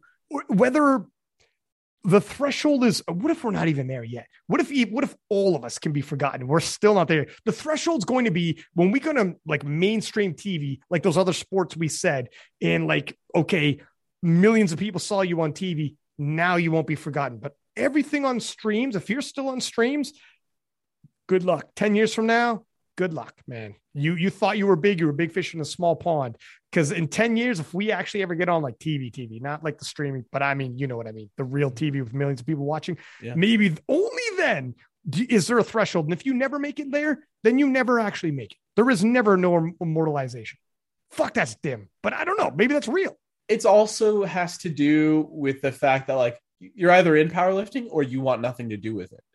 That's like people don't really like after they're done powerlifting, just sit down and like just follow all the power. Like they do if they know them, yeah. but otherwise they're kind of out of it. You know what I mean? Whereas like someone that grew up playing, you know, high school football and then they go on with their life and have just a normal life. They follow NFL because it's you know so popular already, but they also are, were grew up with that and they kind of have always been there. I think maybe mm. you know hmm. what I mean. Where powerlifting is a little a little different in that sense.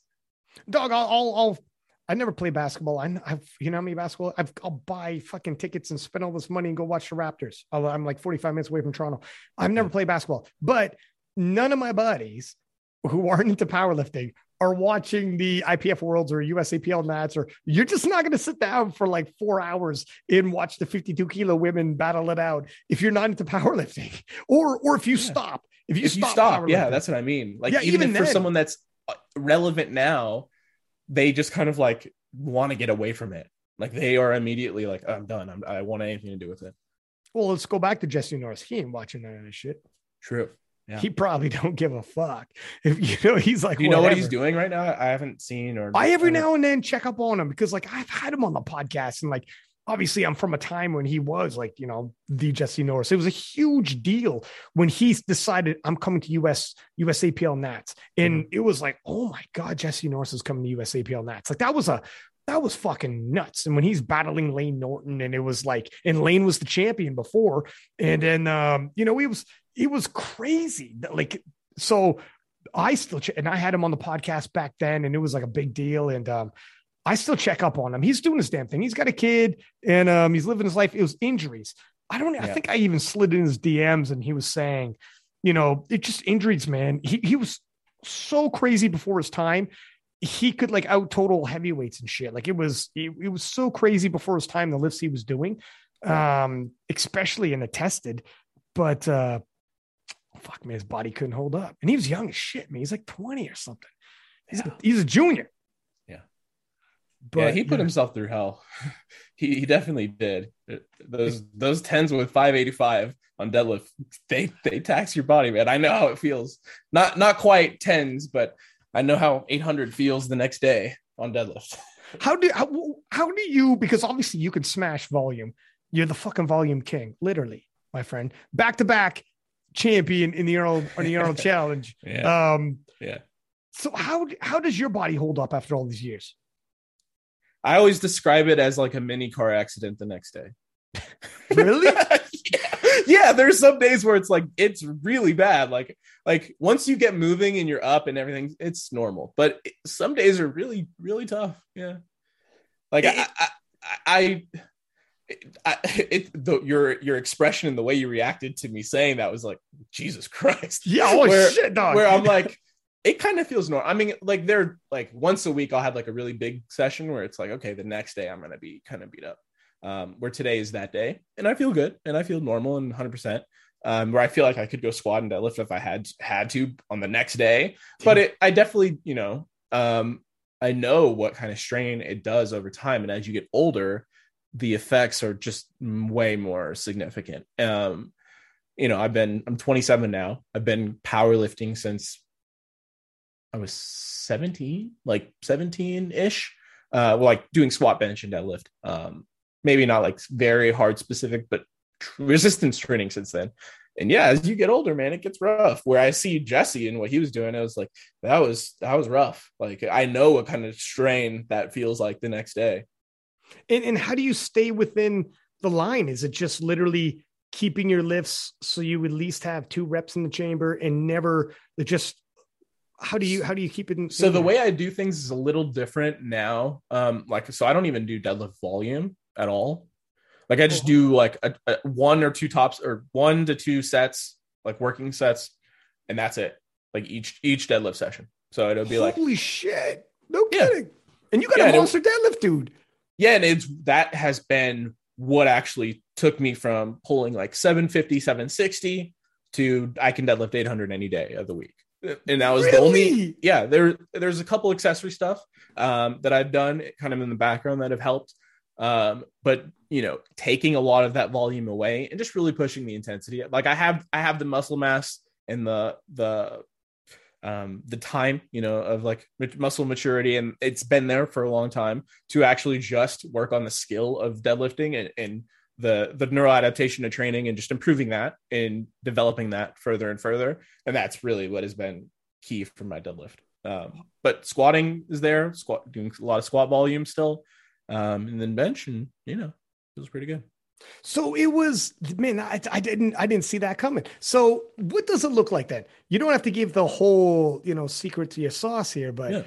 What kind of does your breakdown look like in terms of the volume that because it's enough that you feel like a car crash, but I guess it's not coming from deadlifts. no, it's more like well, like say for example, like yesterday, I had squat work, did like a five by five on squat, did bench, I had three sets of six on bench, and then I did uh, an eight sixteen deadlift single, and then I did seven sixteen for a triple, and then I went to do accessory work. Yeah, I guess two other accessory lifts. You know, that's a long time in the gym, but Yeah. um, yeah, I mean that after something like that, it's just overall system taxing to a high high point. Whereas like the other days in the week where you're not doing a squat, bench, deadlift, volume on every or on everything except deadlift and accessory stuff, it's pretty manageable. And what kind of accessory stuff do you do? Like, how much accessories do you do? Because some people are like very specific. They want the SBD and tons of it. And the amount of accessories shit is side. And other people are the opposite. They do they do a shitload of accessories. So I do like two per movement, pretty much. Maybe on like a some one bench day, I have a like four or five, you know, upper body stuff. But it's really like, hey, if I'm doing squat, I'll have you know like Bulgarian split squats and maybe like extensions or whatever else. If I'm deadlifting, I'll have like you know another ex- back extension or something and split squats or maybe that might be it or hamstring curl, whatever, something something separate.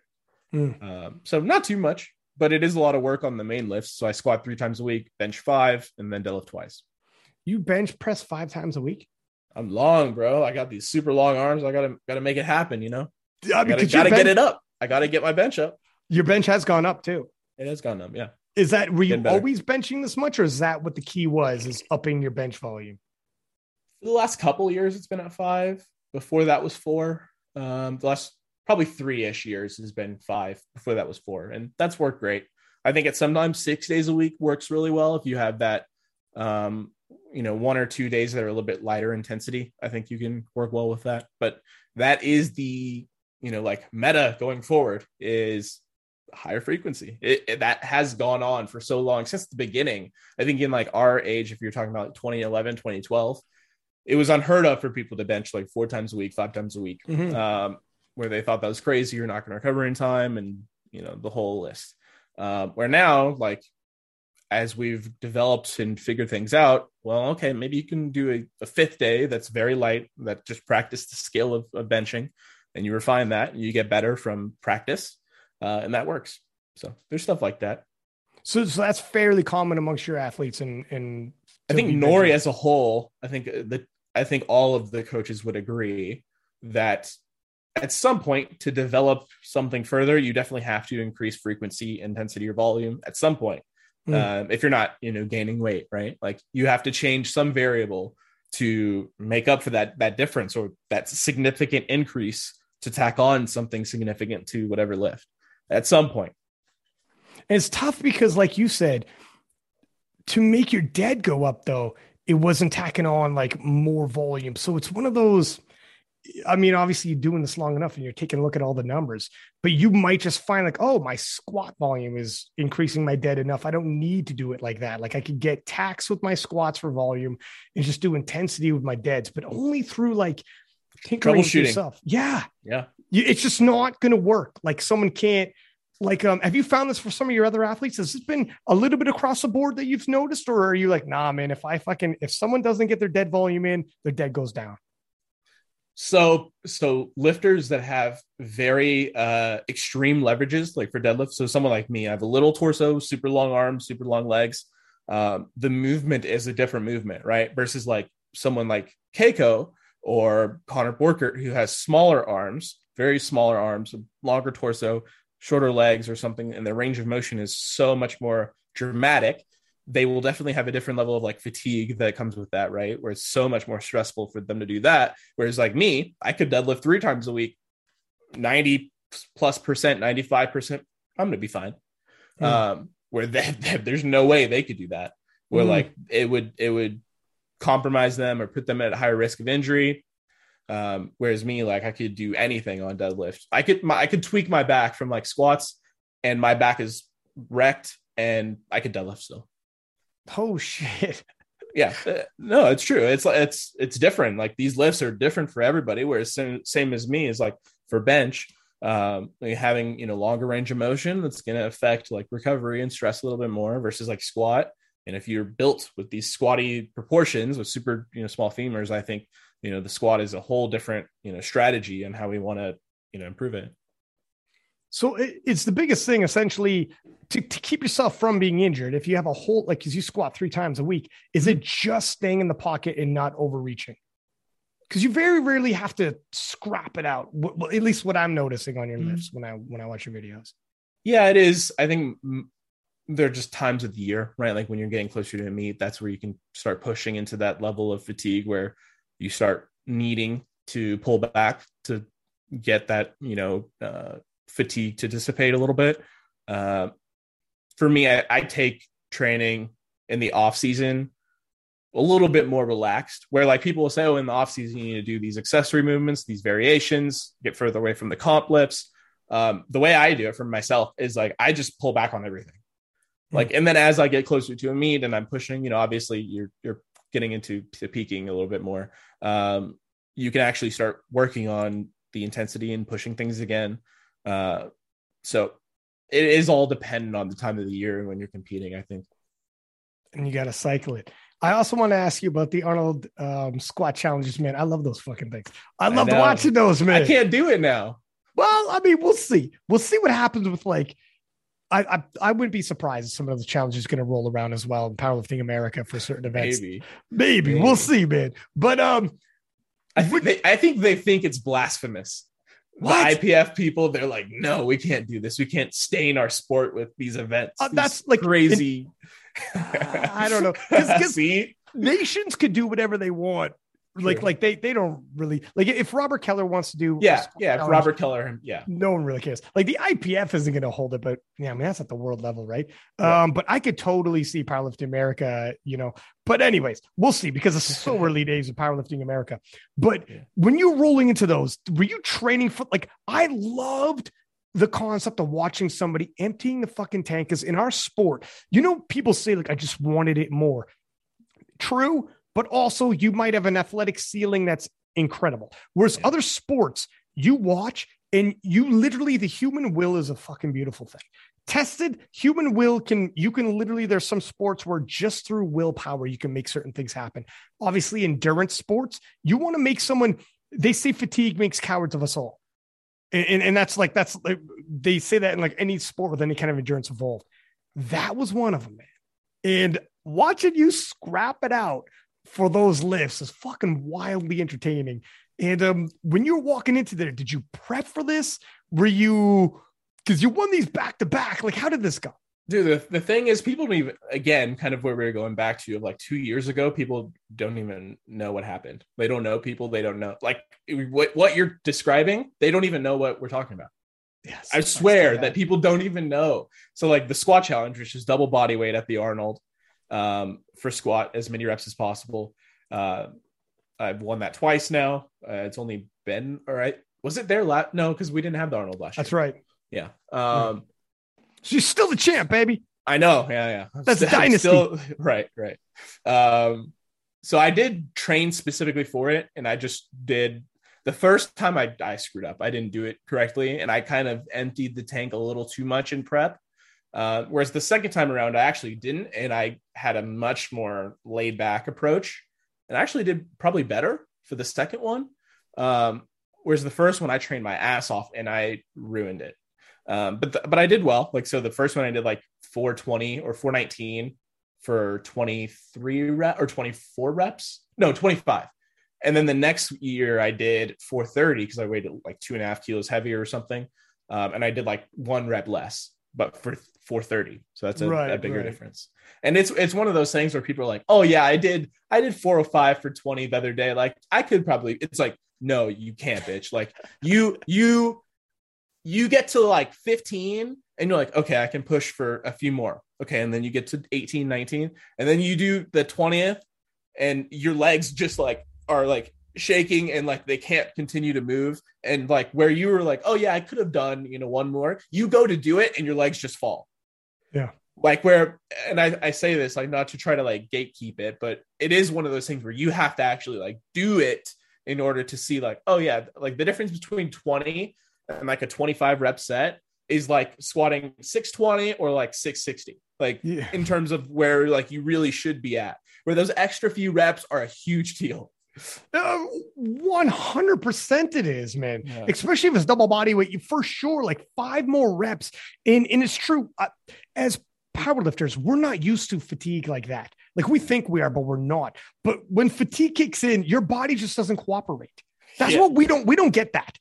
your mind is somewhere but your body just does not follow it will It not continue yeah in in um uh, and it's true too like when when you went in the first one you said i kind of fucked that up in training. Where Mhm. because we're a little out of our element though. Where it would be like okay well this is the total opposite of what powerlifting is where one single lift as heavy as you can. So it's like how do i approach the training? And you might think let's just fucking let's rock and roll with i don't know what, what you did. Probably it sounds like more volume it might have fried yourself in yeah i training did but- too little too much. Yeah.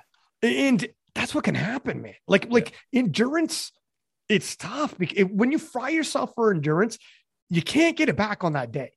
Um, like I read a lot of autobiographies of boxers and MMA fighters, and they said this one guy is like, you know, to an extent, I when it comes to anything endurance, I kind of would rather be undercooked than overcooked when it comes to training because when you're overcooked, you're fucked. Like your body just will shut off and there's nothing you do. When you're Yeah. undercooked, it feels a little different. You can be resilient and you could try to make things happen, but you can't come back from overtrained. Like you, it just it is what it is. You show up and you're like, well, let's see what happens. it's a weird thing too because you're trying to make sure you're strong as you possibly can right like as strong as you possibly can be on that day um but you have that endurance that you've built through that prep where you have like like i was doing like sets of 15 in training um Right. like three by 15 on one day and then like tens and you know eights and then like a, a plus set maybe like an amrap set at the end um and i did like I, I think you shared. It I mean, this was years ago. I I did, like two, yeah. 240 for like 13 or 14 reps, like 240 kilos. Um, that's insane. and so like you get, you need to blend both worlds there. Yeah. Yeah. And you've got to try to try to get as high as you can without, you know, taking away that, that conditioning. You, so you still need the conditioning, but I don't think it's as much as you, as I thought it was in the first time I did it. Where like I would be perfect to write out if I wanted like to see someone do it, like I would be, I would nail it. Um, now that I've had the experience to to write that out, uh, but it is something that's like you you need to be a little undercooked, but you need to be um, pre- prepped well. Like you still need to like go through the practice of the Hmm. conditioning and stuff, and getting to that point where you're out of breath, your legs are kind of weak. Okay, like you still need to keep going, and then once you kind of have that in those last X weeks of prep, okay, that one week out, you probably need to chill a little bit more. Keep your conditioning up, but you, you got to chill those last few days. because you you want you still need the weight to feel light on your back so your Mm-hmm. top end single lift you don't want to depreciate to a point where um because like when you go to the gym we all know those guys in the gym who think like they see a power lifter and they know you train for singles. So they're like i bet you though i could rep out this weight more than you because i do tons of and you're like Right. that weight to me would take me all day all night to get tired on because it means nothing to me. So Yeah. then you'll rep it out and they're like holy fuck. And like, yeah because that's like 50% of my top so i'll do 50% all day all night. We'll be here all day. We're- so you do want a level of that top end. You don't want the, your top single to depreciate but on the flip side the fatigue that it will build when you beat your body up, you don't want your body to be like the first time that day where like we haven't done a lot of volume. So your hips, everything, there is a conditioning element to your body also maintaining and being able to carry through a mega set like that top end. So mm-hmm. yeah, it's a fucking that's a tough one, man. That's a it was really fun. It was fun doing Yeah. it. Like people thought it was going to be like miserable and like you're going to hate yourself. And it's like, no, it was, it was enjoyable. It was fun doing. It's just one of those things where it's like, you can't really train for that well if you want to do that specifically and do a full meet. Like Yeah. at the same time, it's kind of tricky and it just gets weird. It's not worth doing. do you do you want to do this again? I would do it again for sure. I just don't. Yeah. I don't know if I can. Uh, like Powerlifting America, I don't think I can do that just at the Arnold. No, I mean Um, not even the Arnold. Like, dog, it'd be you could do. Anyone could put together some a meet and be like, look, at I want, I want to meet, and you could do an invitational. Fuck, man, it would be, it wouldn't be that hard. But um, I would love to see you prep and like be like, I'm putting my title up. I never lost my title. If someone wants it, they got to come and get it. Well, we so like the Twitch streaming scene. I think I don't know if you saw like a year ago or two years ago during COVID. Uh, we did this Twitch stream for charity. Yeah, um, yeah. That like Elevate in Colorado. We had this big event, um, and we just had a bunch of the top level lifters in the U.S. just come out for this event. Uh, and me and Sean did this like head to head challenge on the the belt squat. Uh, so have you have you seen like a shark?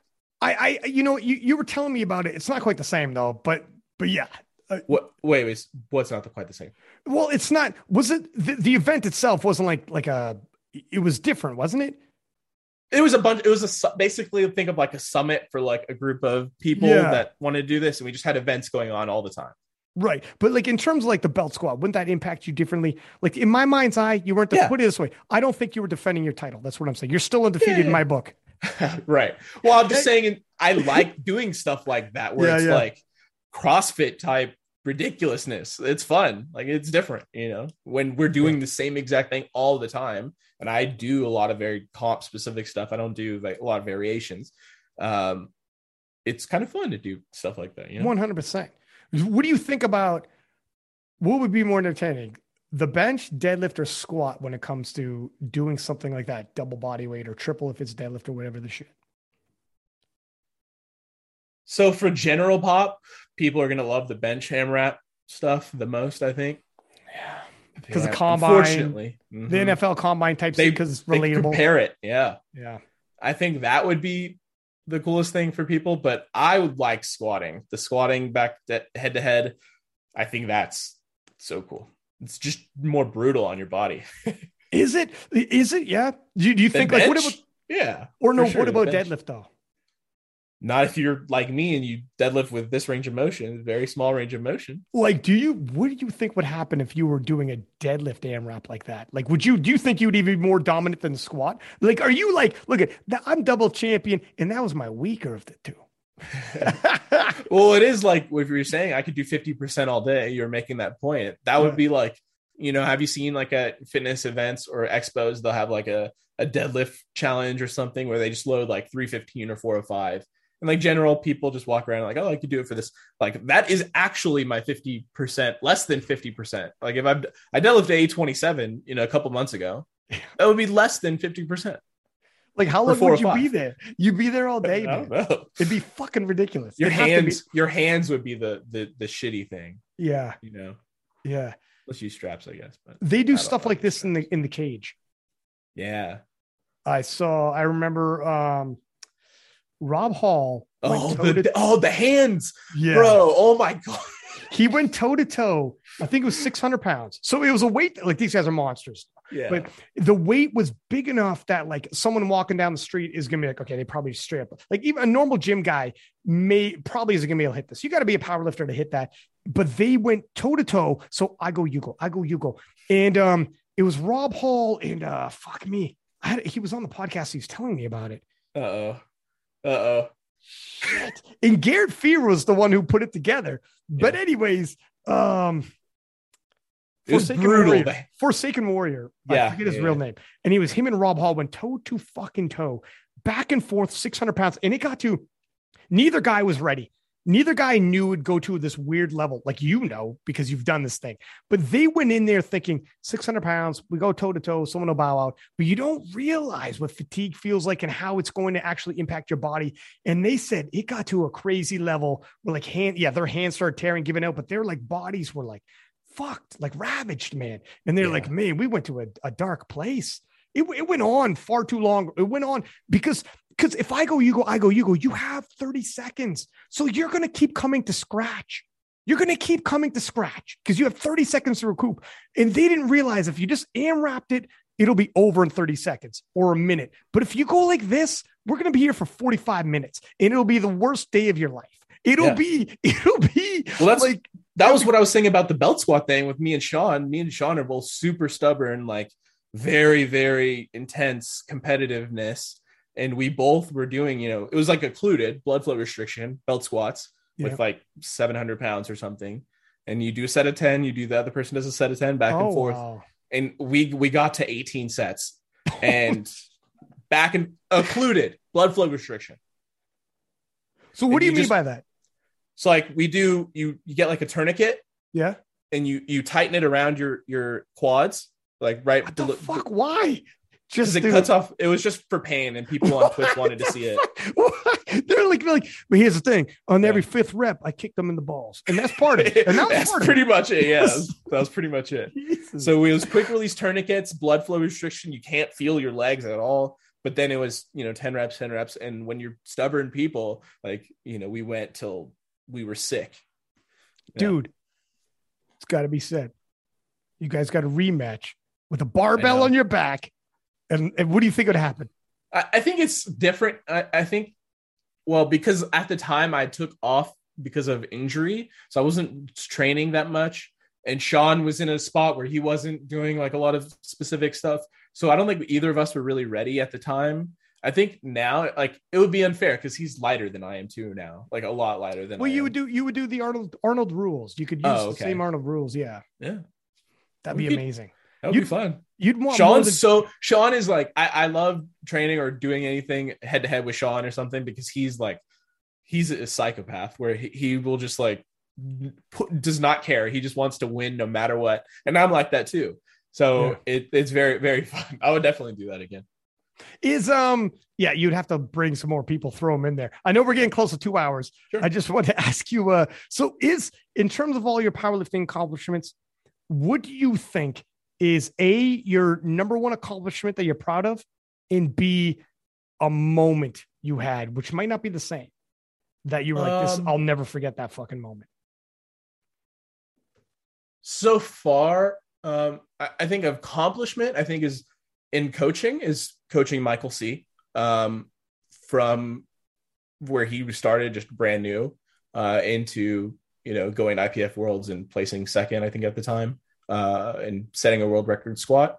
I think in terms of like uh, just coaching experience, I think that's one of the best. I think coming up soon, having Joe Joe Jordan uh, do do worlds and uh, be able to go to worlds and something I still have yet to do. I think having both helped both of them hit Wilks or points higher than me is a big accomplishment when I already know I'm I'm a pretty good stronger lifter. Uh, I think that just speaks a lot.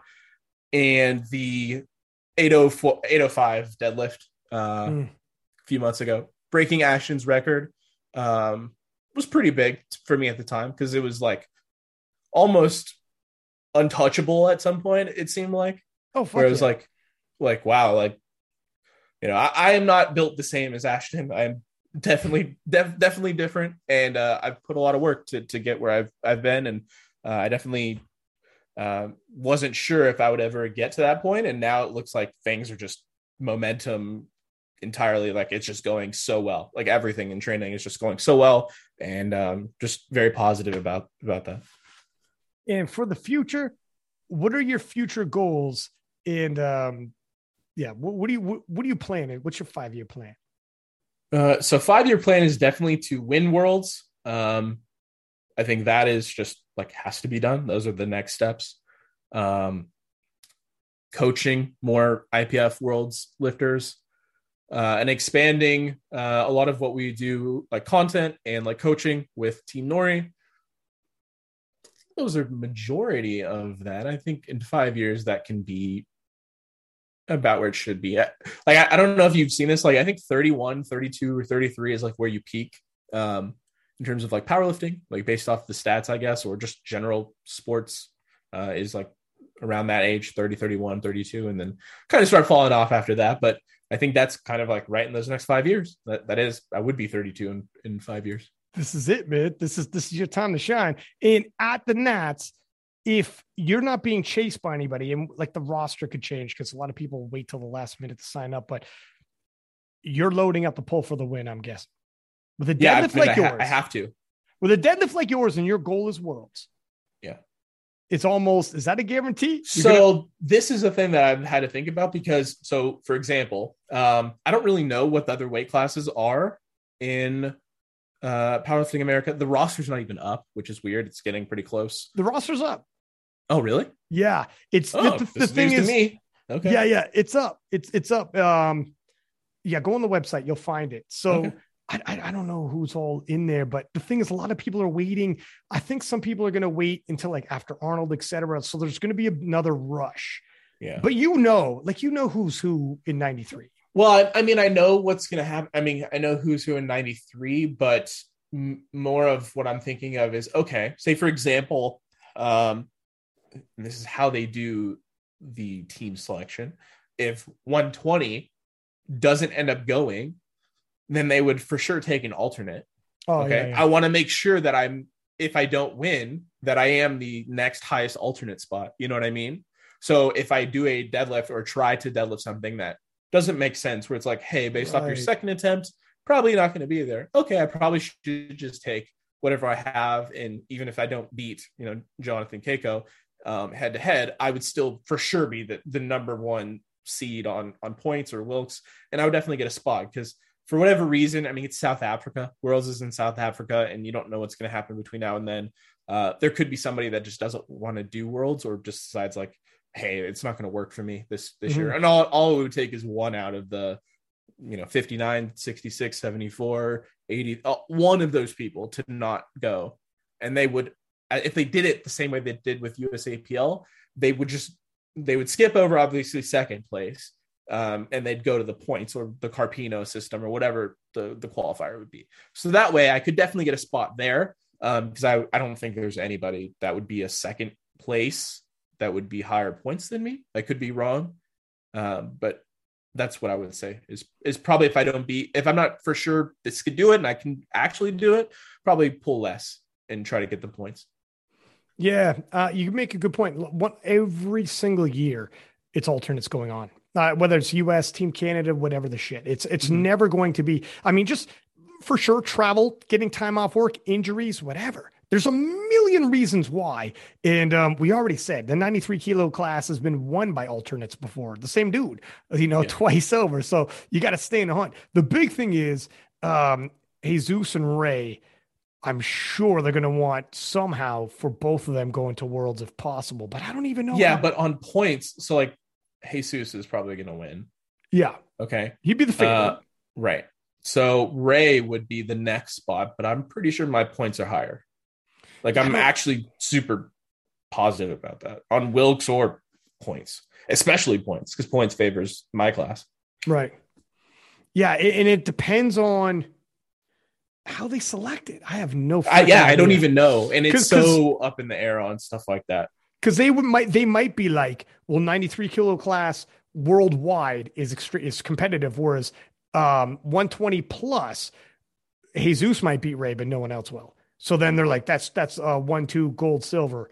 93, they might be telling themselves that's a dogfight because you got You're saying based off you got- Carpino, yeah. Oh yeah, if it's Carpino, yeah, it'll because you got Gavin Adin, you got Gustav, and you might still take a silver, but then it's not as for sure as whereas because you have other guys close, whereas Ray might be. They're like, I, so I don't know who the flip knows which. It depends what system they use.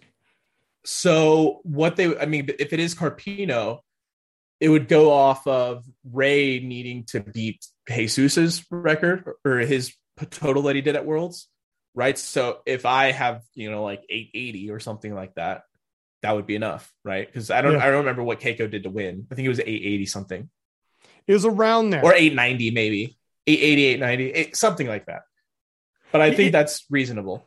you definitely want to. Obviously, you want to find out before and be like, Yeah. how are you selecting your alternates? Because 100%. I need to make my game plan. Um, Yep. Because if I just got to load the fuck up, yeah, you want to know ahead of time. Do I just got to load up for this last poll? Am I in trouble if I don't? Right. Uh, yeah. Interesting. So it, it just depends. It's one of those things where like people people talk about, and I always use the people talk about head to head matchups, and I always use the Ashton versus Wilson in 2018 Spokane example, uh, because Ashton was definitely stronger than David on the day. Like maybe not on the day, but like a stronger lifter on that at that time, and David beat Ashton head to head um to win the national spot and it's just one of those things where like you got to put yourself in position and if someone makes a mistake then you can and you can move up if not then you need to be able to be smart about it and not just shoot for something that you're is ridiculous and that you can't make Didn't Um, Bryce beat Ashton as well?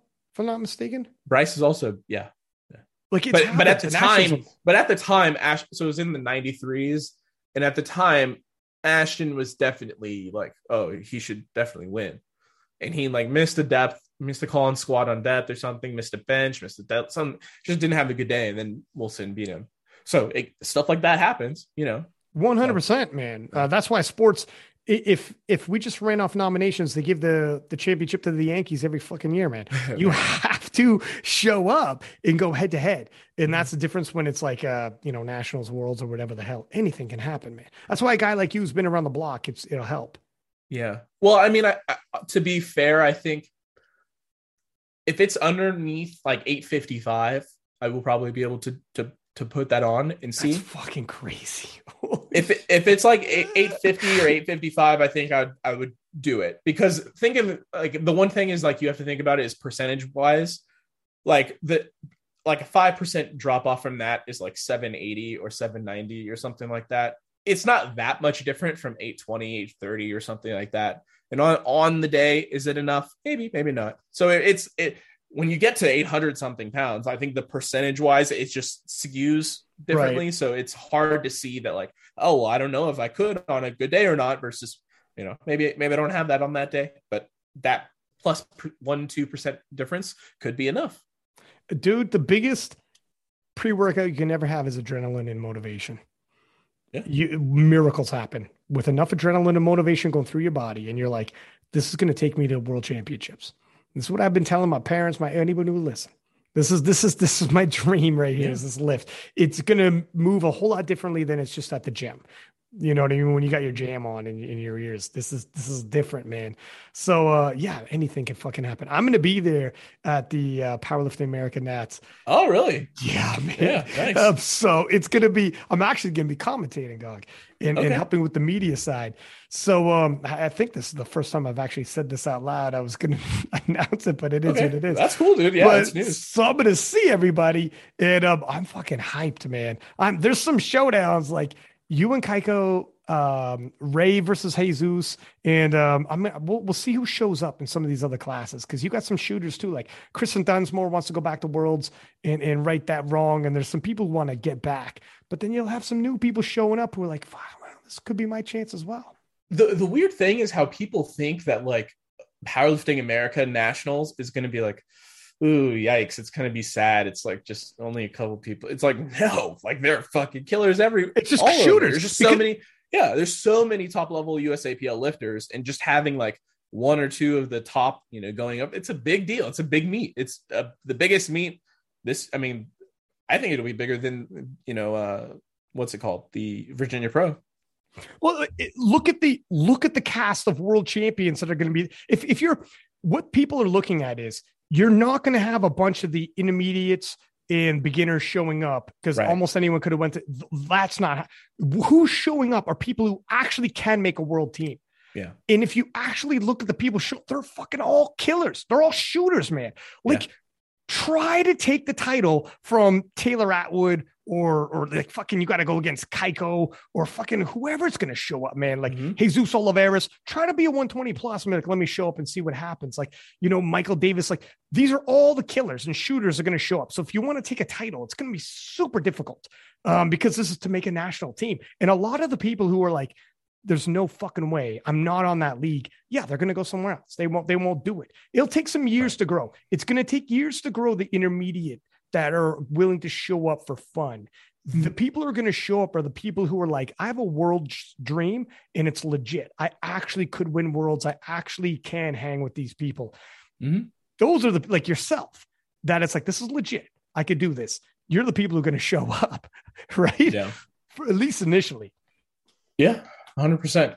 I I think the contingency plan is if I don't go to Worlds, I'll do uh, the Panama or Puerto Rico or whatever meet it is, the NAPF meet. Yeah. to try to break the world record deadlift.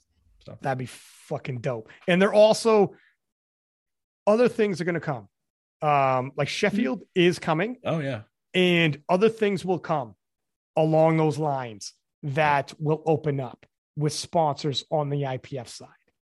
That is going to happen. So do the best you can. And Mhm. um, no matter what, doors are going to start flying open. And this is the way she goes. But uh, it's super duper early days with Powerlifting America. So whatever. yeah. We'll see what happens. But anyways, listen, my friend, Uh, we said two hours. I know you're working. No, Uh, that's cool. Thank you. Thank you good. very much for your time. I greatly appreciate it. We got to have you back. I'm going to see you down there. Yeah, so whatever, we'll shoot the shit. And um, yeah, man, we got to have you back on the, on for another podcast. Absolutely. Two hours fucking flew by. I had so many other things I was going to talk to you about, and it is what it is. We just started rolling, and Yeah, that's we- two hours flies. If there's We got- if there's one got- if there's another one more thing or something that you wanted, we can talk about it real quick. I'm, I'm got- Oh, little bit oh man, I, it goes into like the training and methodologies and the Uh, whole fucking okay. line, as well as like boring uh, stuff. Boring Well, I mean, you sure, sure. it also like I was gonna ask like who's your pound for pound? What session are you like? Whatever. We're getting into like powerlifting talk as well, but uh, we'll, we'll we could save it.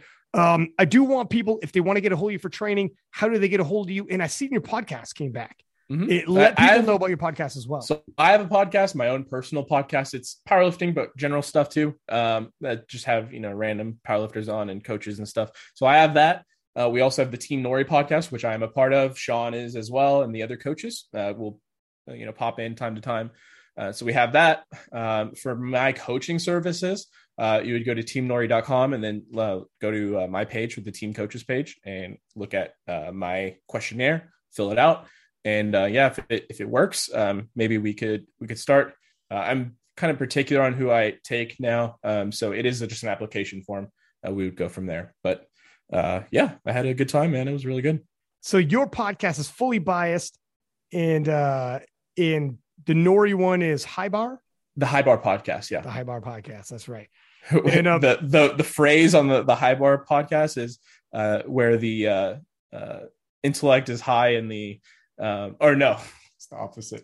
It's where where our where our ex, like expectations are, are low or something, and uh, are high and the uh, intelligence is low or something like that. So. I listened to your episode uh, before this one to catch up, but uh, Which I'm one?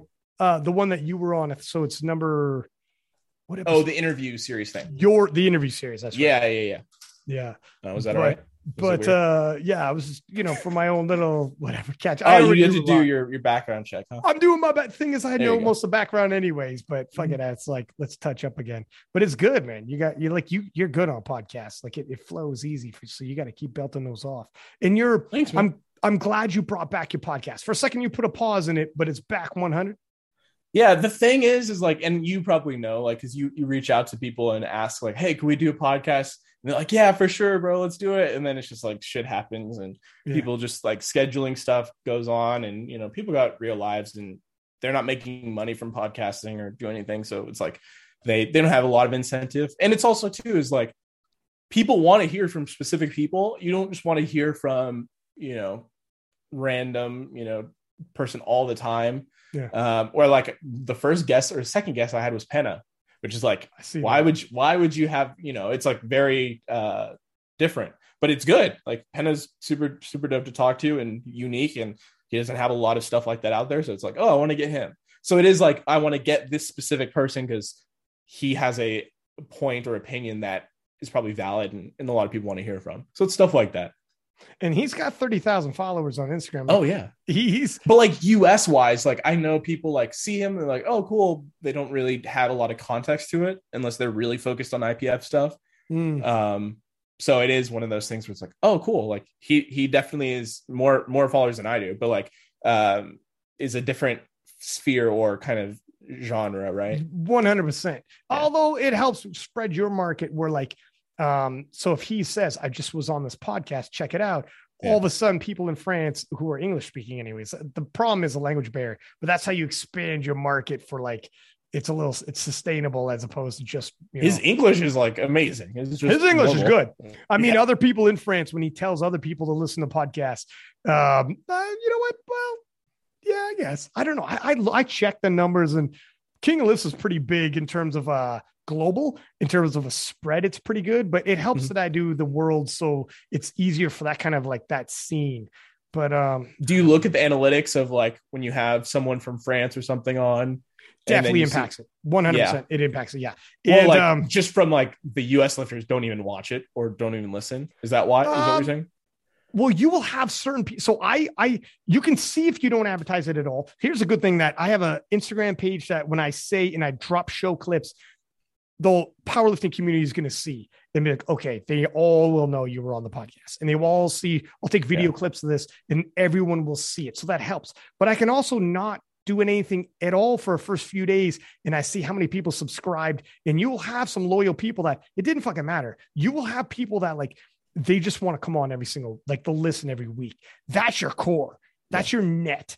And then, um, and then you have person specific. So I have you on an American and maybe more Americans jump on and listen. And then I have on like a Penna and more people from France, whatever. For sure that impacts. But mm. then if you do a sweep around the world enough times, enough Europeans, enough Americans, enough whatever, the people that jumped on because it was Penna, the people that jumped on because it was so and so from the UK, if they liked what they heard, like I might double back. I fucking like the way that guy, I like that discussion goes. I think yeah. I might double back. You can keep them. And that's how you can start to grow a little bit. Not every time. Some people jump on just for them and they never come back until they're back on again. But some people jump on like, fuck, man, I wouldn't have found this podcast until he had that person on. Yeah. So it is, but I know you mean it's tough scheduling. You got to be on people constantly. And now yeah. there's so many fucking podcasts. They're getting asked like 30 times. So yeah. they're like, oh man, another podcast. Whereas before it was special. Now it's like I did 30 of them this month. And right? some people are just not podcast people. Like that's just not their thing at all. Yeah. yeah. You def- okay. you definitely are, dude. You could thanks. You, you could do your damn thing. But uh but uh anyways, listen, now we're like way past two hours. It's fine. It's fine. I apologize, but I'll see you when I see you. Thank you very much, yep. sir. And until next time, good luck, my man. All right. Thanks. See you.